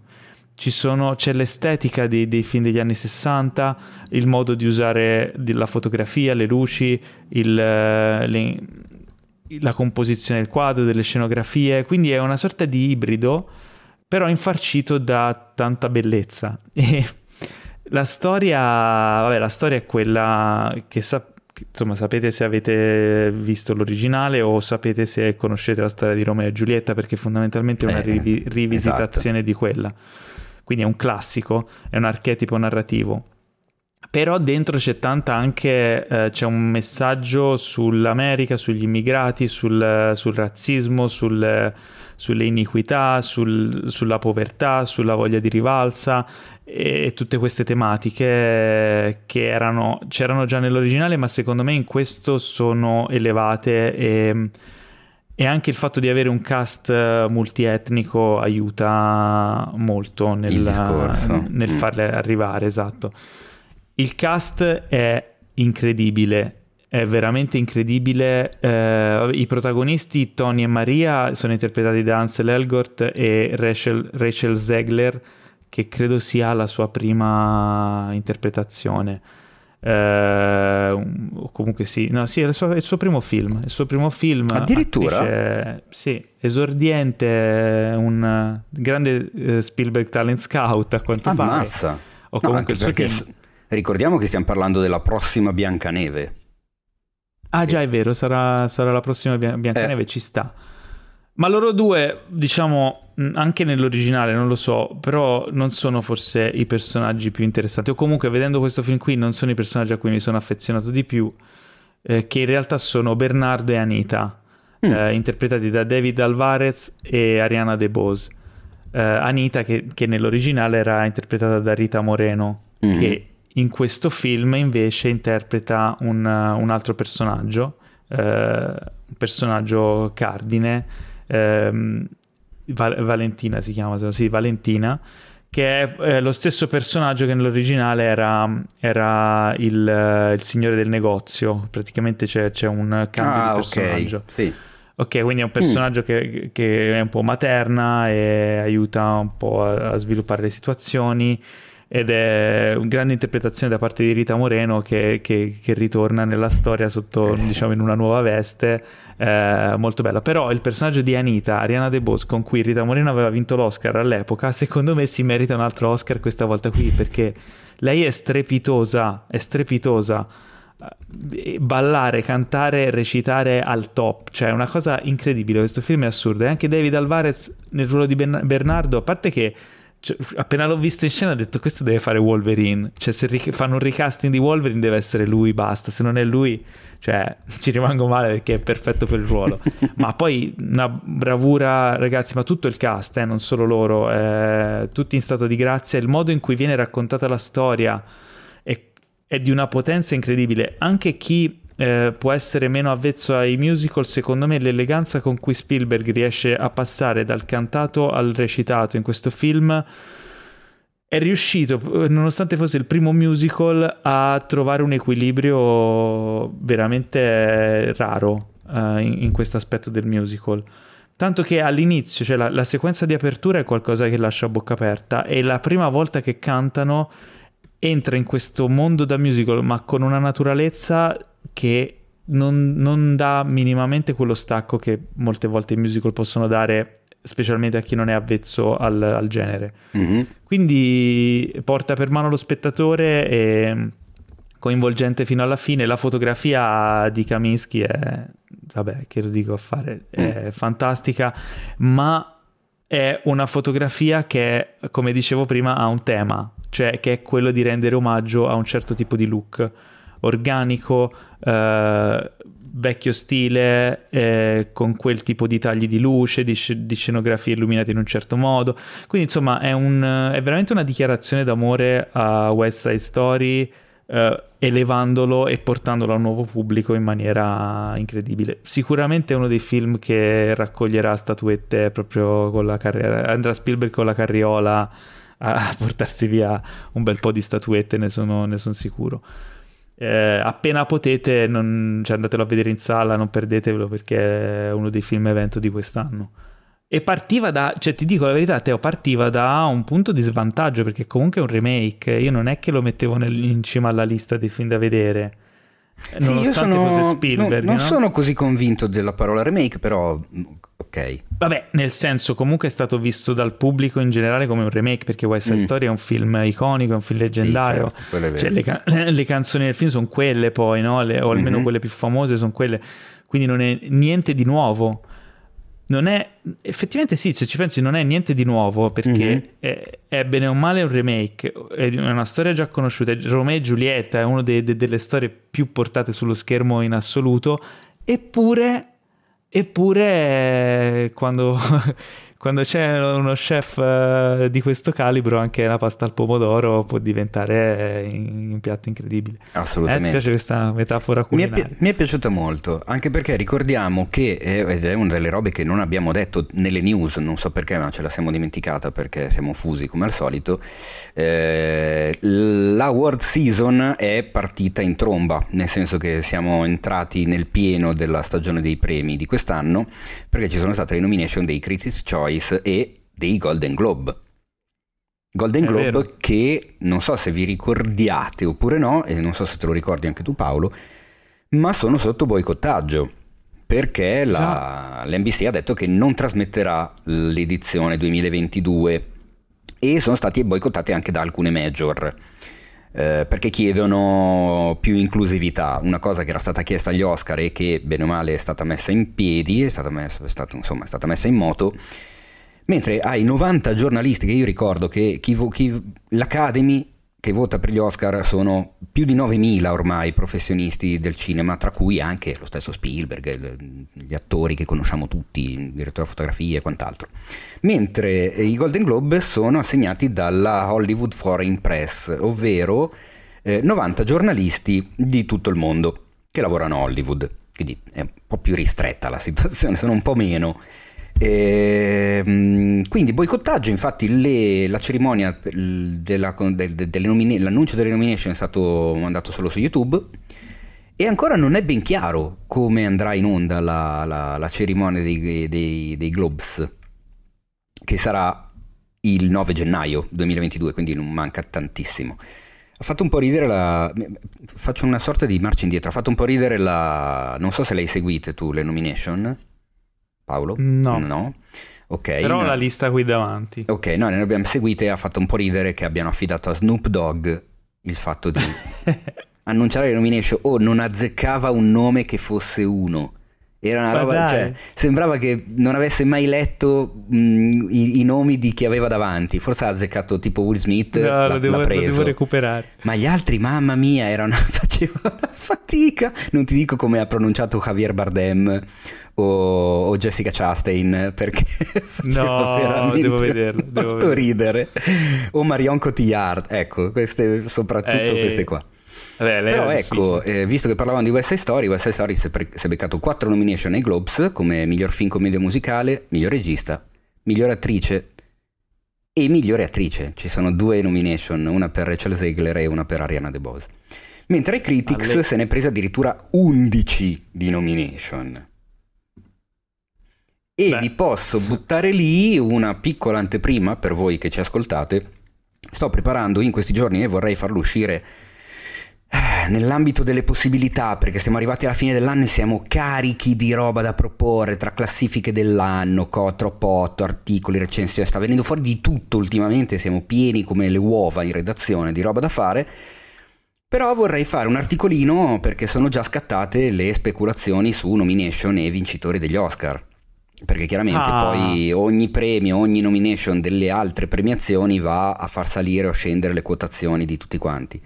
E quest'anno c'è un qualcosa che mi, mi intriga molto e sono curioso di, di, di, sapere la reazione vostra, la reazione del nostro pubblico, della nostra community, perché mm, non, vi dico, non vi sto a dire quali siano i film più quotati o i registi più quotati, mi limito soltanto a attrice protagonista e attore protagonista perché pare che in, eh, come si dice, in pole position ci siano da una parte Kristen Stewart per Spencer e dall'altra Will Smith per King Richard.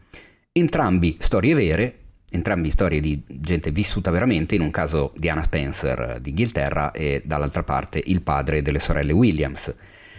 Però Kristen Stewart e Will Smith come vincitori degli Oscar sono due nomi che non si sono eh mai visti, ecco, cioè, e sono curioso di, di, di sapere la reazione perché è qualcosa di, di simpatico e di singolare. Sono...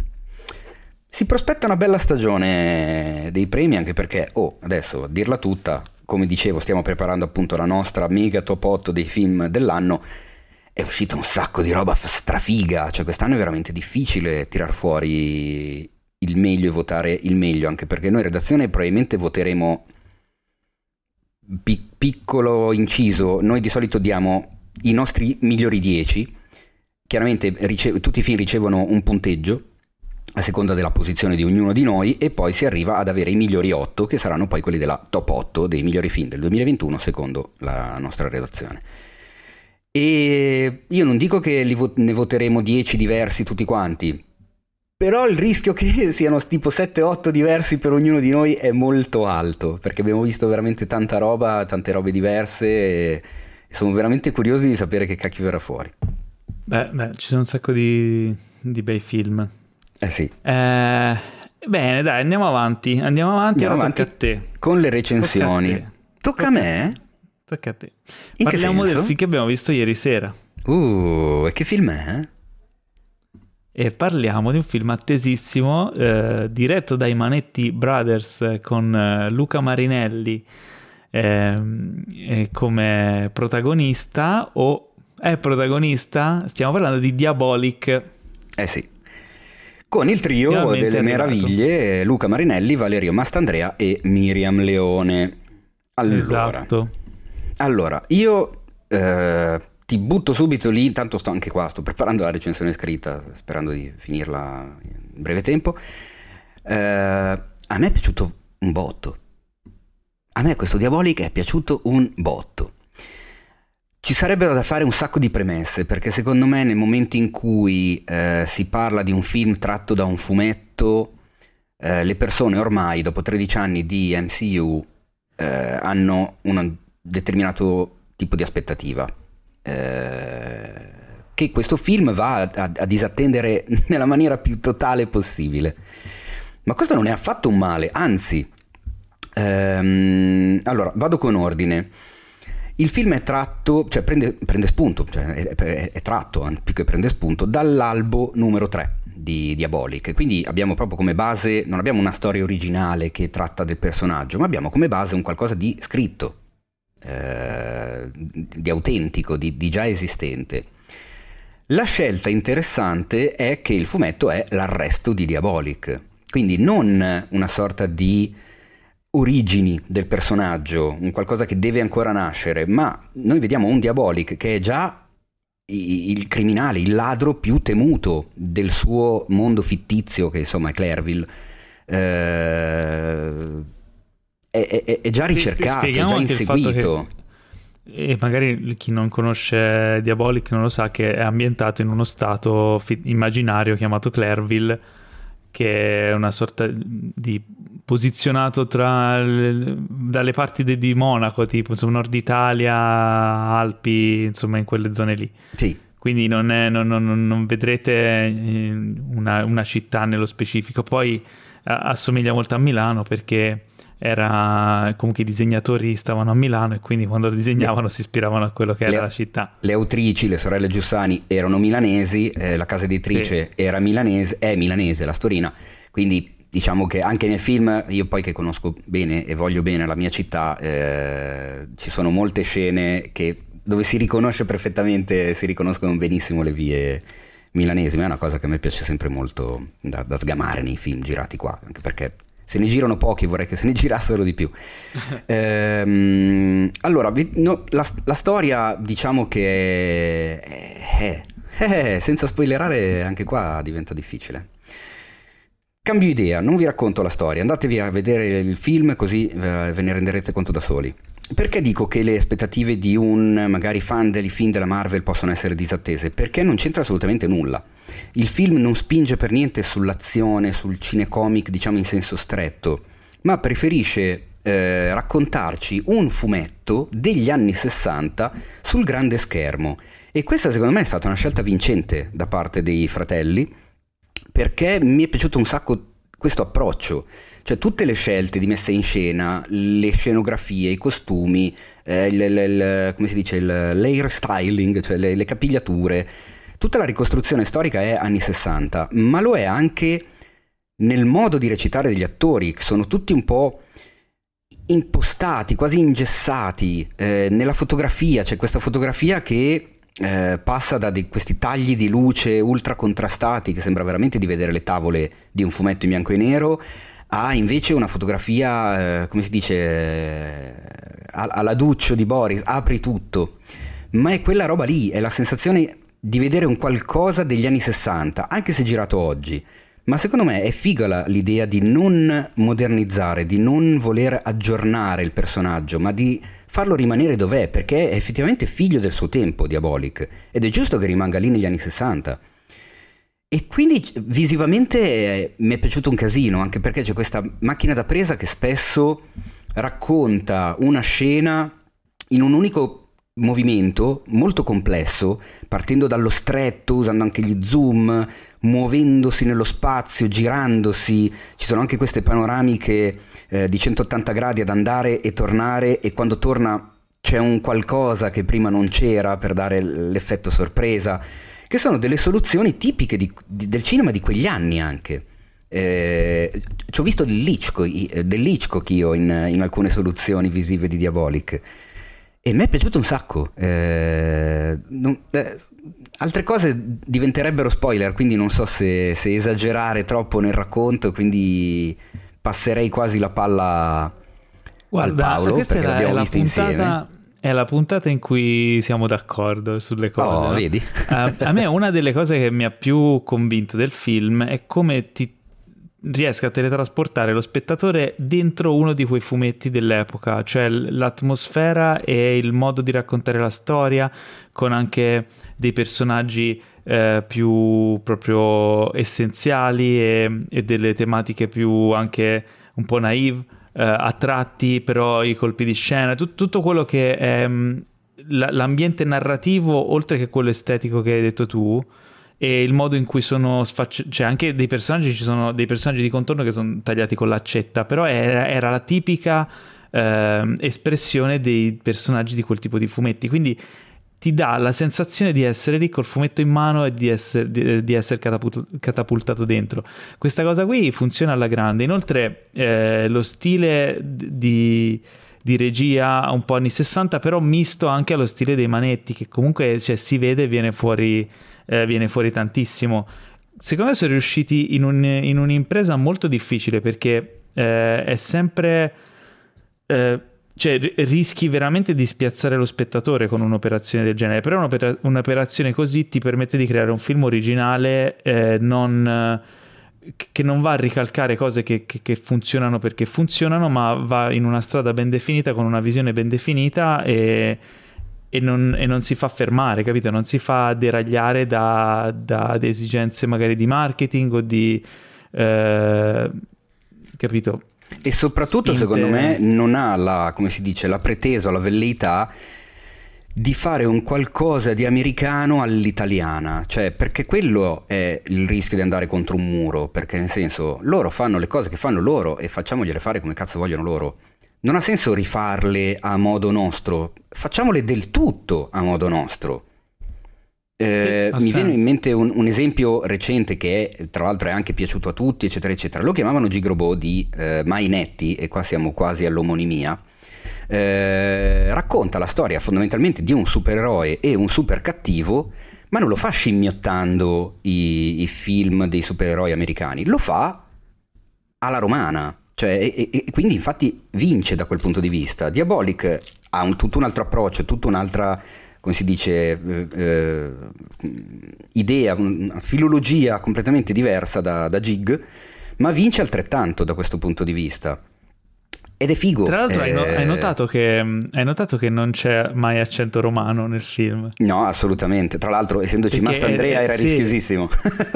sì, no, eh, poi parliamo di Mastandrea. Cioè, secondo me, Quanto il bene. ruolo di Ginko è, è, stato eccezionale. Assolutamente. Sì, Mastandrea sì, riesce ad essere completamente nella parte, nel personaggio, uh, che comunque in, in quel contesto um, non è facile ri- rimanere comunque allo stesso tempo realistico e ehm, naturale no? in, in, un personaggio così, non parlando romano, parlando tipo un italiano proprio in dizione perfetta.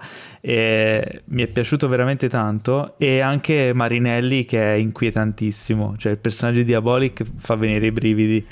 Anche e... perché, eh, tornando alla, alla scelta diciamo, di questa impostazione, Ehm, come si dice, non è un personaggio esagitato, non è un personaggio che fa il, il cattivone, che ti minaccia con la voce grossa. Con... Lui è, è, inquietante perché è, è, è, quasi invisibile, come dovrebbe essere appunto Diabolic, l'uomo dai mille volti, c'è questo utilizzo delle maschere tra l'altro con degli effetti visivi riuscitissimi, eh, io mi sono chiesto la prima volta che si toglie la faccia, letteralmente si toglie una faccia e sotto ne ha un'altra, ho detto porco cane, questa cosa è fatta veramente bene quella cosa lì.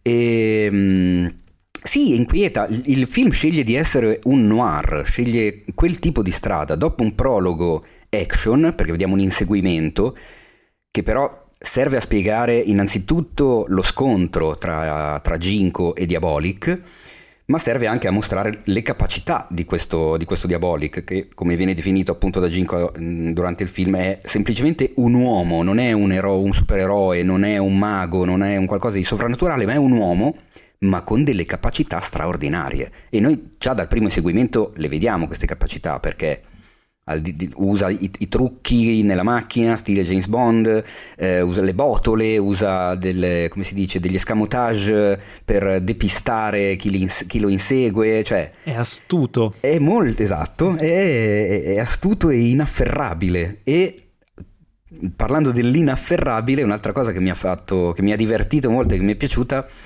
è che anche i dialoghi sembrano arrivare da, da un fumetto di quegli anni, perché si utilizzano delle espressioni e delle parole, dei vocaboli un po' desueti, cioè che non si utilizzano nel cinema di oggi, e anche il modo di darle quelle battute. Sembra a tutti gli effetti di vedere un, un fotoromanzo, un fumetto d'epoca, perché c'è un lo acciufferemo, eh, maledizione, cioè tutte queste, queste espressioni assolutamente che, che in un film contemporaneo farebbero ridere perché non le dice più nessuno quelle cose oggi, ma all'epoca si dicevano, si utilizzavano ed è quindi giusto, è, è coerente e organico nel, nel, nel, prodotto diabolico che, che, che, che, i personaggi parlino in questo modo. Ci sono un paio di appunti che devo fare, che secondo me è... Ok, dai, sentiamo le tue fare. note dolenti, poi ti dico le mie. Ok. Allora, eh, per quanto bellissima in quanto Eva Kant, cioè Fisicamente Miriam Leone è una Eva Kant secondo me perfetta, tra l'altro gran bell'ingresso in scena del personaggio, perché come detto appunto il prologo ci mostra subito Diabolic e Ginko, che hanno a che fare, quindi uno insegue l'altro e l'altro scappa dall'uno. Lei invece entra in campo in una maniera particolare, eh, ci sono questi personaggi che parlottano tra di loro e tu a un certo punto al centro dell'inquadratura in fondo vedi questa figura che si staglia, illuminata, biondissima, vestita di bianco, che ti cattura lo sguardo perché poi al centro e viene verso la macchina da presa, viene verso i protagonisti, che a quel punto, una volta che lei fa parte di questo circolo di personaggi che parlano, non c'è più spazio per nessuno, cioè diventa un magnete di attenzione da parte delle donne e degli uomini, cioè lei catalizza. Però, se devo dirla, non mi è sembrata come, diciamo, come, si dice, un interprete a, alla pari di Mastandrea e Marinelli. Nonostante però la chimica tra lei e Marinelli funzioni da Dio. Mm. Cioè loro quando sono insieme come due personaggi funzionano veramente molto bene ed è ultra credibile il fatto che eh, non svelo niente perché si, cioè, anche chi non conosce Diabolic lo sa che Eva Kant è la donna di Diabolic quindi. ma noi vediamo l'inizio di questo rapporto e la cosa funziona funziona un po' meno bene quando lei magari ha a che fare con degli altri personaggi ed è una delle scene che secondo me si siede un po' tanto nel film, nel secondo atto, quando c'è un, un confronto con uno dei personaggi, che non voglio rivelare troppo, però è un confronto che avevamo già visto sembra una sorta di reiterazione, di ripetizione. L'attore, eh, come si dice, l'attore che ha a che fare con lei per quanto in gamba, non ha il carisma, lo charme del personaggio interpretato da Marinelli, quindi quella scena mi ha un, mi è un po' scesa, rallenta un po' tanto eh, lo sviluppo del racconto, che ha comunque un ritmo posato, elegante durante tutto il film, tolto il prologo iniziale action, gli inseguimenti. Per il resto io non riesco a trovarci dei, degli enormi difetti, anzi, e sono nella situazione in cui mi dico che figata che 01 abbia già dato il via per Diabolic 2 e Diabolic 3 che si stanno girando in questi mesi e quindi buona, vada come vada, il, eh, questo Diabolic che ha la sfiga di scontrarsi frontalmente contro Spider-Man Però ci sono già altri due film. Spider-Man contro Diabolic. eh. Altri due, altri due film in so arrivo come firmati. Manetti Bros sul personaggio e quindi io sono molto contento e tra l'altro Sì. ho anche voglia di rivedermelo Diabolic eh, perché voglio, ri- eh, voglio ri- rivedere delle cose sapendo già tutto. Eh, è uno di quei film in cui ci sono comunque so- sotterfugi, eh, scambi di identità, eh, insomma. Oh, an- andatevelo a vedere. Ecco, l'unica co- ultima cosa, mh, devo dirla, e la scriverò anche nella recensione. Mannaggia a voi, 01, ma come cacchio vi è venuto in mente di farlo uscire nella settimana di Spider-Man? È pronto da mesi Diabolic, lo avete detto anche ieri sera alla premiere, è pronto da mesi e mesi, è stata interrotta l'esecuzione per la pandemia, avete aspettato. Ma perché l'avete fatto uscire adesso? Ma potevate farlo uscire un po' prima o un po' dopo? Ma proprio nella settimana in cui esce lo Spider-Man più atteso la della scelta più- storia del mondo, dovevate farlo Non è la uscire. scelta strategicamente più saggia. Mannaggia a voi, Eh, cioè- Comunque, niente, ti ribadisco che non va bene oggi, perché sono d'accordo anche su questa tua opinione Ecco. negativa. Cioè, sì, purtroppo è, vacante il personaggio che nel film ha- ha uno sviluppo più esteso, cioè è, più- è più- è- è quello che si evolve di più. Sì, ha E la- forse- ha il vero e proprio arco narrativo del personaggio. narrativo, lei, sì, non so, se, non so se per colpa della Leone, cioè o per mancanza della Leone o per, come dicevi tu, magari la- le scene con personaggi che erano meno riusciti, eh, è quello che funziona un po' meno. Eh, però su- insomma sottoscrivo anche quello che hai detto sul, sul resto insomma l'atmosfera e tutto il resto funziona è un ottimo primo passo per, per questa trilogia e anche io sono curioso, molto curioso di vedere come, come continuerà. Come sono curioso di capire come farò a fare la recensione di Spider-Man No Way Home senza spoilerare niente perché eh, l'ho visto stamattina quindi sono freschissimo eh, è un film attesissimo, è un film di cui si è parlato tanto e anzi, dirò la verità, si è parlato assolutamente troppo. Troppo nel senso che eh, non eh, ci si poteva fermare prima. Eh, però ehm, allora, quello che abbiamo visto nei trailer non è un eh, non è tutto. Io, guarda, io me la sto godendo perché voi, non, voi È lo, difficile, allora. voi lo sentite solo Paolo e già si capisce la difficoltà, ma io lo Ma- vedo anche e le sue espressioni sono fantastiche. Cioè, Allora, ti Teo, stai... posso dire Giustamente parli di Spider-Man, loca- quindi ti stai Sì, letteralmente si vede- arrampicando sui muri No, no, per eh, cercare di dire qualcosa. Eh, sugli specchi, i muri dei palazzi dei grattacieli a specchio. Ma posso, Teo, ti, rispondimi a questa domanda. Posso dire quello che si vede sulla locandina? Cioè, fin lì ci possiamo arrivare? Sì.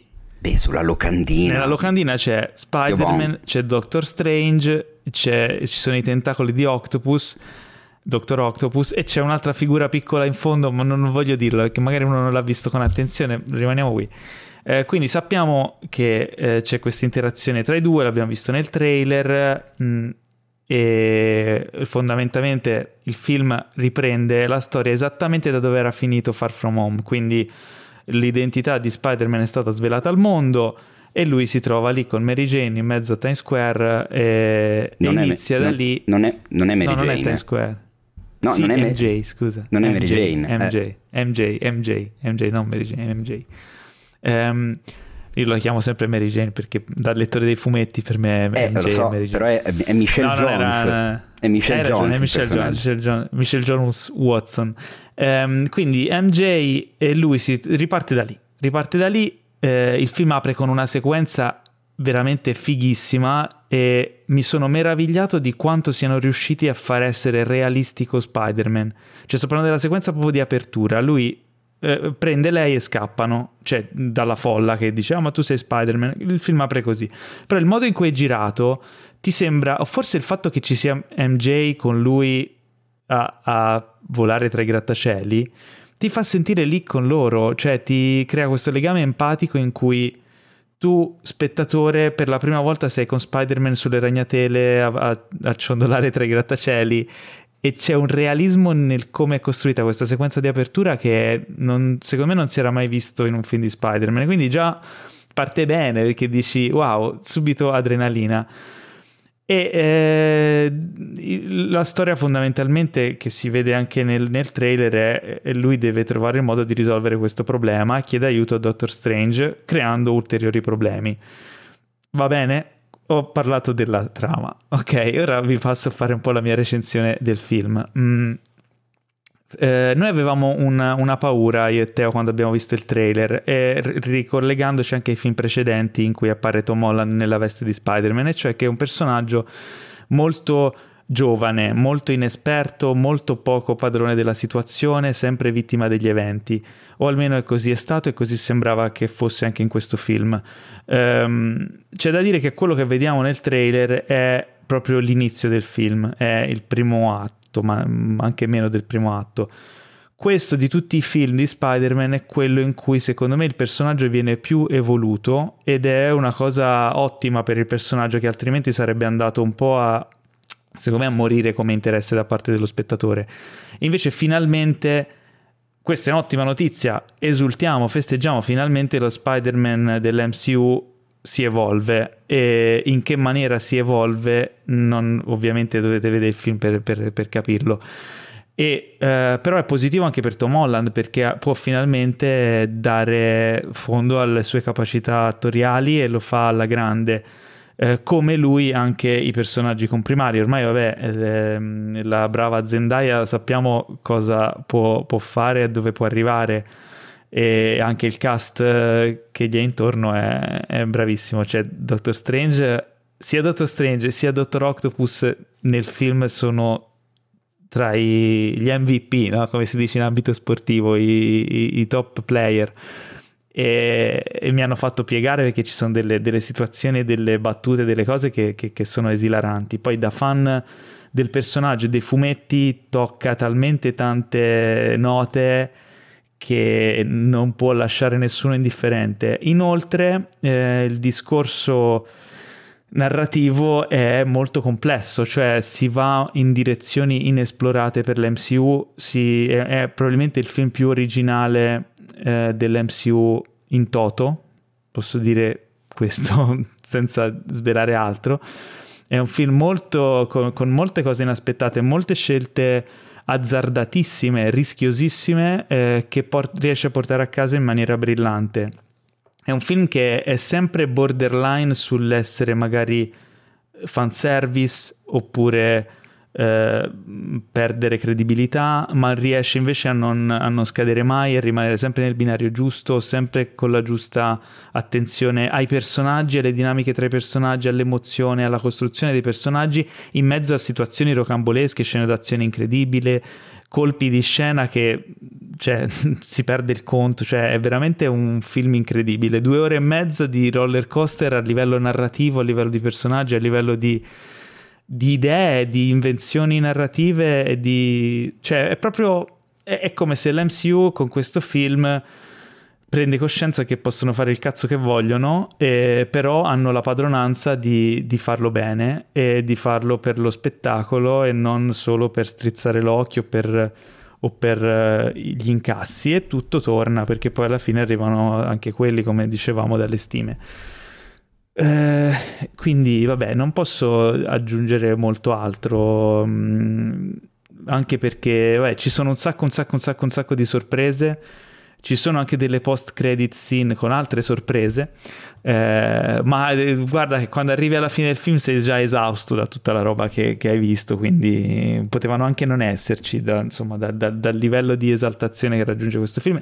È un film sicuramente da rivedere, come dicevo prima, perché c'è talmente tanta roba dentro che rivedendolo si possono sicuramente notare un'infinità di altri particolari, dettagli, idee, sfumature è un film eh, sovrabbondante, potrei dirlo così. Note negative, devo dire anche qualche nota negativa, ovviamente. Beh, eh, adesso Paolo, cioè, me, tratti... me, lo, me, lo, stai vedendo, me l'hai, cioè, ce l'hai venduto anzi come venduto, uno dei so, migliori film degli ultimi vent'anni, cioè, te lo dico. No, Ci sarà qualcosa che non allora, va. È un film Uh, cioè il fatto di essere sovrabbondante può essere anche un'arma a doppio taglio. È, è un film uh, carichissimo di cose e, e ovviamente cioè, dovrei rivederlo onestamente anche per, per, avere un giudizio più ponderato, perché chiaramente la prima volta che lo vedi è uno di quei film che, che emozionano poi da fan e, e, comunque ci, ci, mette il carico da 90 sulle cose che, che, che ti lancia in faccia. Però mh, mm, forse a tratti stai... troppo Mica, mi stai eh, incuriosendo so. in una maniera incredibile. Ma guarda, comunque, io non vedo, mi dispiace poter, cioè, parlarne così, fare una recensione di questo film è impossibile. Partiamo da questo presupposto. Faremo sicuramente uno spoiler special perché ne dobbiamo parlare, perché è sicuramente un film che fa la storia nel genere. Addirittura. Dei film di supereroi. Uh. È un film che fa la storia anche nel, nel cinema di intrattenimento, nel, eh, in un sacco di altri aspetti della narrativa pop. La e, ehm, eh sì, è veramente una, cioè hanno, hanno, hanno passato il limite, questo posso dire. Quindi veramente figo, veramente complimenti a, a Marvel, a Sony, al coraggio che hanno avuto e, oh, e speriamo, di, speriamo, di, continuare a vedere cose così fighe. Ecco, così... Um, guarda, se ti Ammazza, posso dire... Cioè, non, non, mi aspettavo cosa... qualcosa del genere Paolo, te lo dico eh... in tutta onestà. Soprattutto allora, conoscendo i due film precedenti di Spider-Man. È sicuramente il migliore della trilogia. È il migliore di questa trilogia. E, e, e questo ma è di gran meno male, ok. È un po', è un po l'impero colpisce ancora de, della trilogia, no? ah, okay. Che è arrivato però per ultimo invece che a metà. Che però... è strano perché il terzo film migliore de... Oddio, sì, c'è Signore degli Anelli se vogliamo. Però lì è un film intero eh, diviso so, in tre, lì... quindi un'altra ma cosa. sì, sono d'accordo.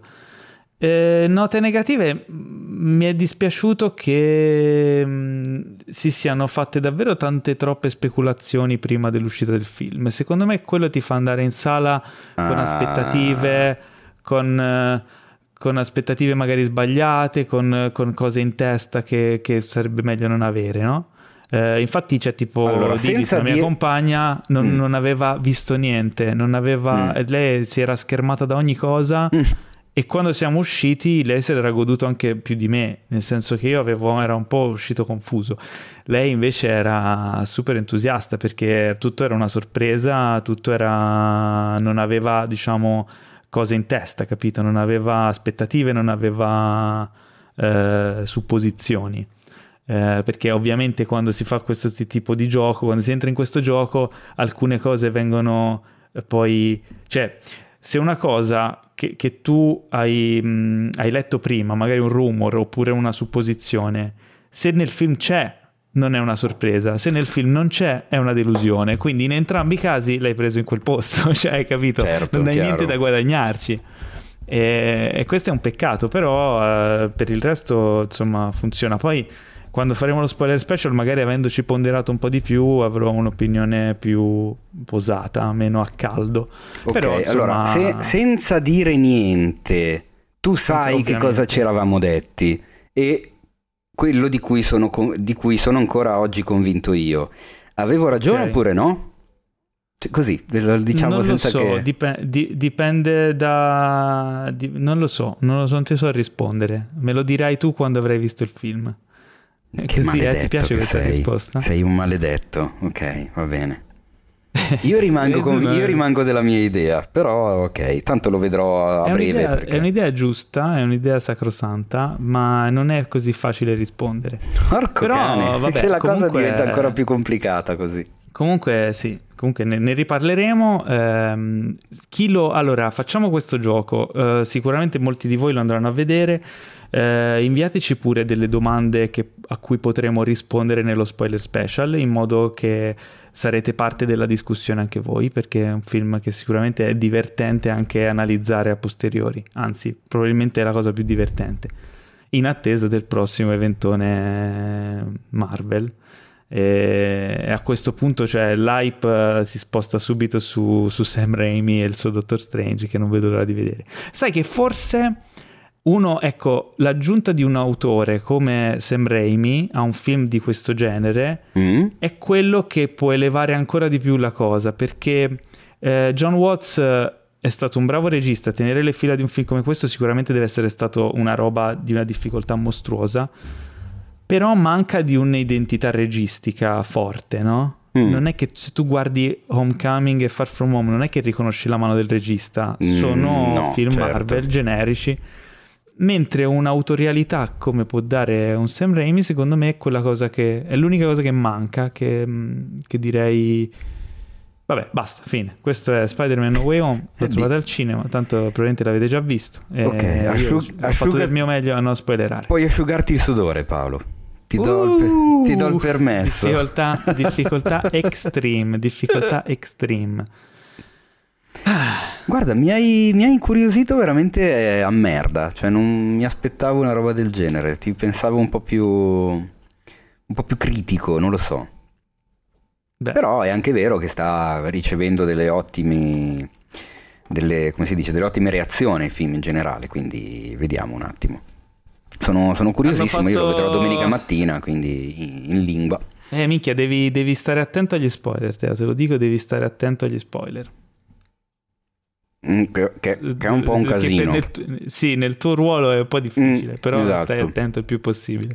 No, scusa. Eh, comunque, te lo- comunque ti divertirai, questo te lo posso assicurare. Ok. È giunto il momento tanto odiato, ragazzi. È giunto il momento tanto odiato, e che è quello dei saluti. Sì, è quello dei saluti. È stata una puntata molto ricca nella sua non estenuante lunghezza, ma estenuante ricchezza. Eh? Posso dirla questa cosa? Sì, direi proprio di sì. No, eh, sta- Quindi- stavo, scusate, ma stavo. mh, ho fatto una cazzata, nel senso che eh, stavo mangiando una roba mentre ero al microfono, non è, non è bello da sentire. Però a questo punto ne approfitto per buttare lì una cosa, assolutamente no- non sono pagato per farlo, ma ci tengo a farlo. Mi stavo mangiando una cioccorana e credo che Cos'è gli appassionati di? Ah, Harry Potter. Harry Potter. Esatto, sì, perché qualche giorno fa sono stato al binario Magic Pub di Mapello a Bergamo e colgo l'occasione per ringraziare tutto lo staff che è, è molto da sk questa cosa, però mi ha riconosciuto e niente, cioè, a parte averci trattato benissimo, ma quello lo, lo fanno con tutti e lo avevano fatto anche prima di, di- di riconoscermi, eh, vi consiglio locale, cioè se amate Harry Potter andate di corsa, se siete nel nord Italia, se avete voglia di fare una gita magari a Bergamo Alta, che comunque è sempre un bel vedere, vi fate un saltino a Mapello, al binario Magic Pub, è tutto dedicato ad Harry Potter, dentro è una figata, il menù anche... Fateci un salto e saluto tanto con affetto coloro che ho incontrato l'altra sera perché sono stati mega gentili e mega affettuosi e vi voglio bene. E ci tornerò. Bilbo Baggins. Bilbo Baggins.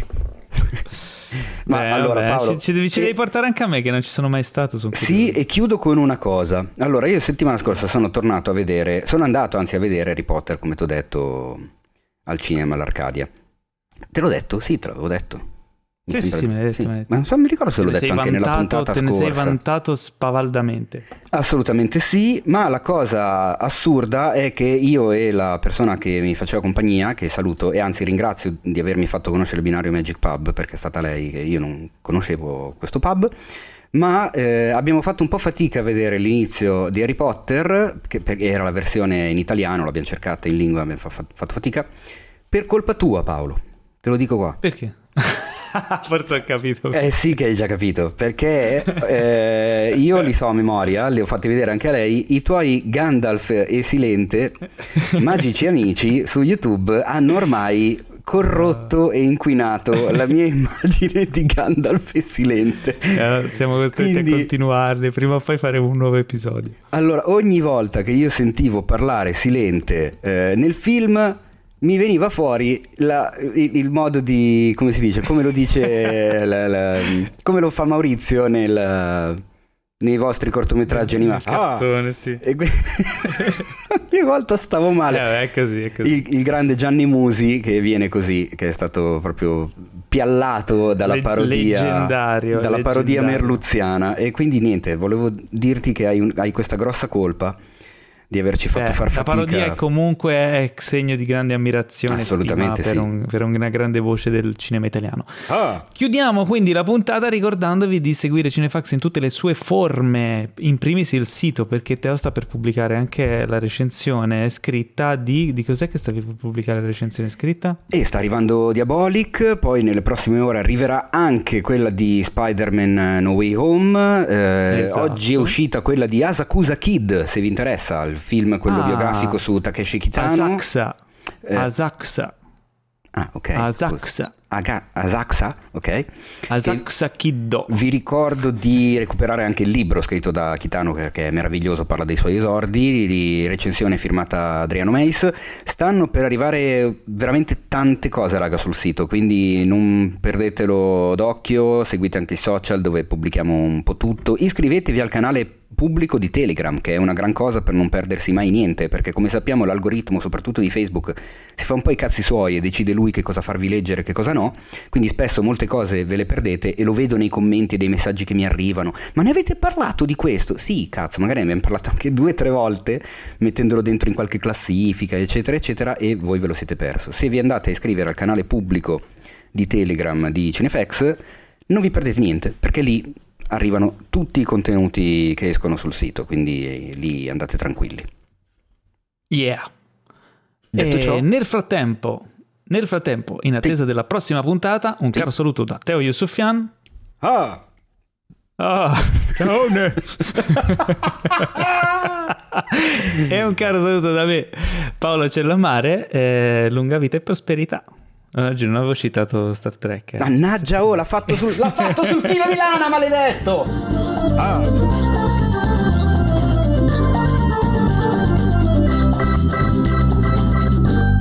Questo podcast è stato presentato da The Best Blend,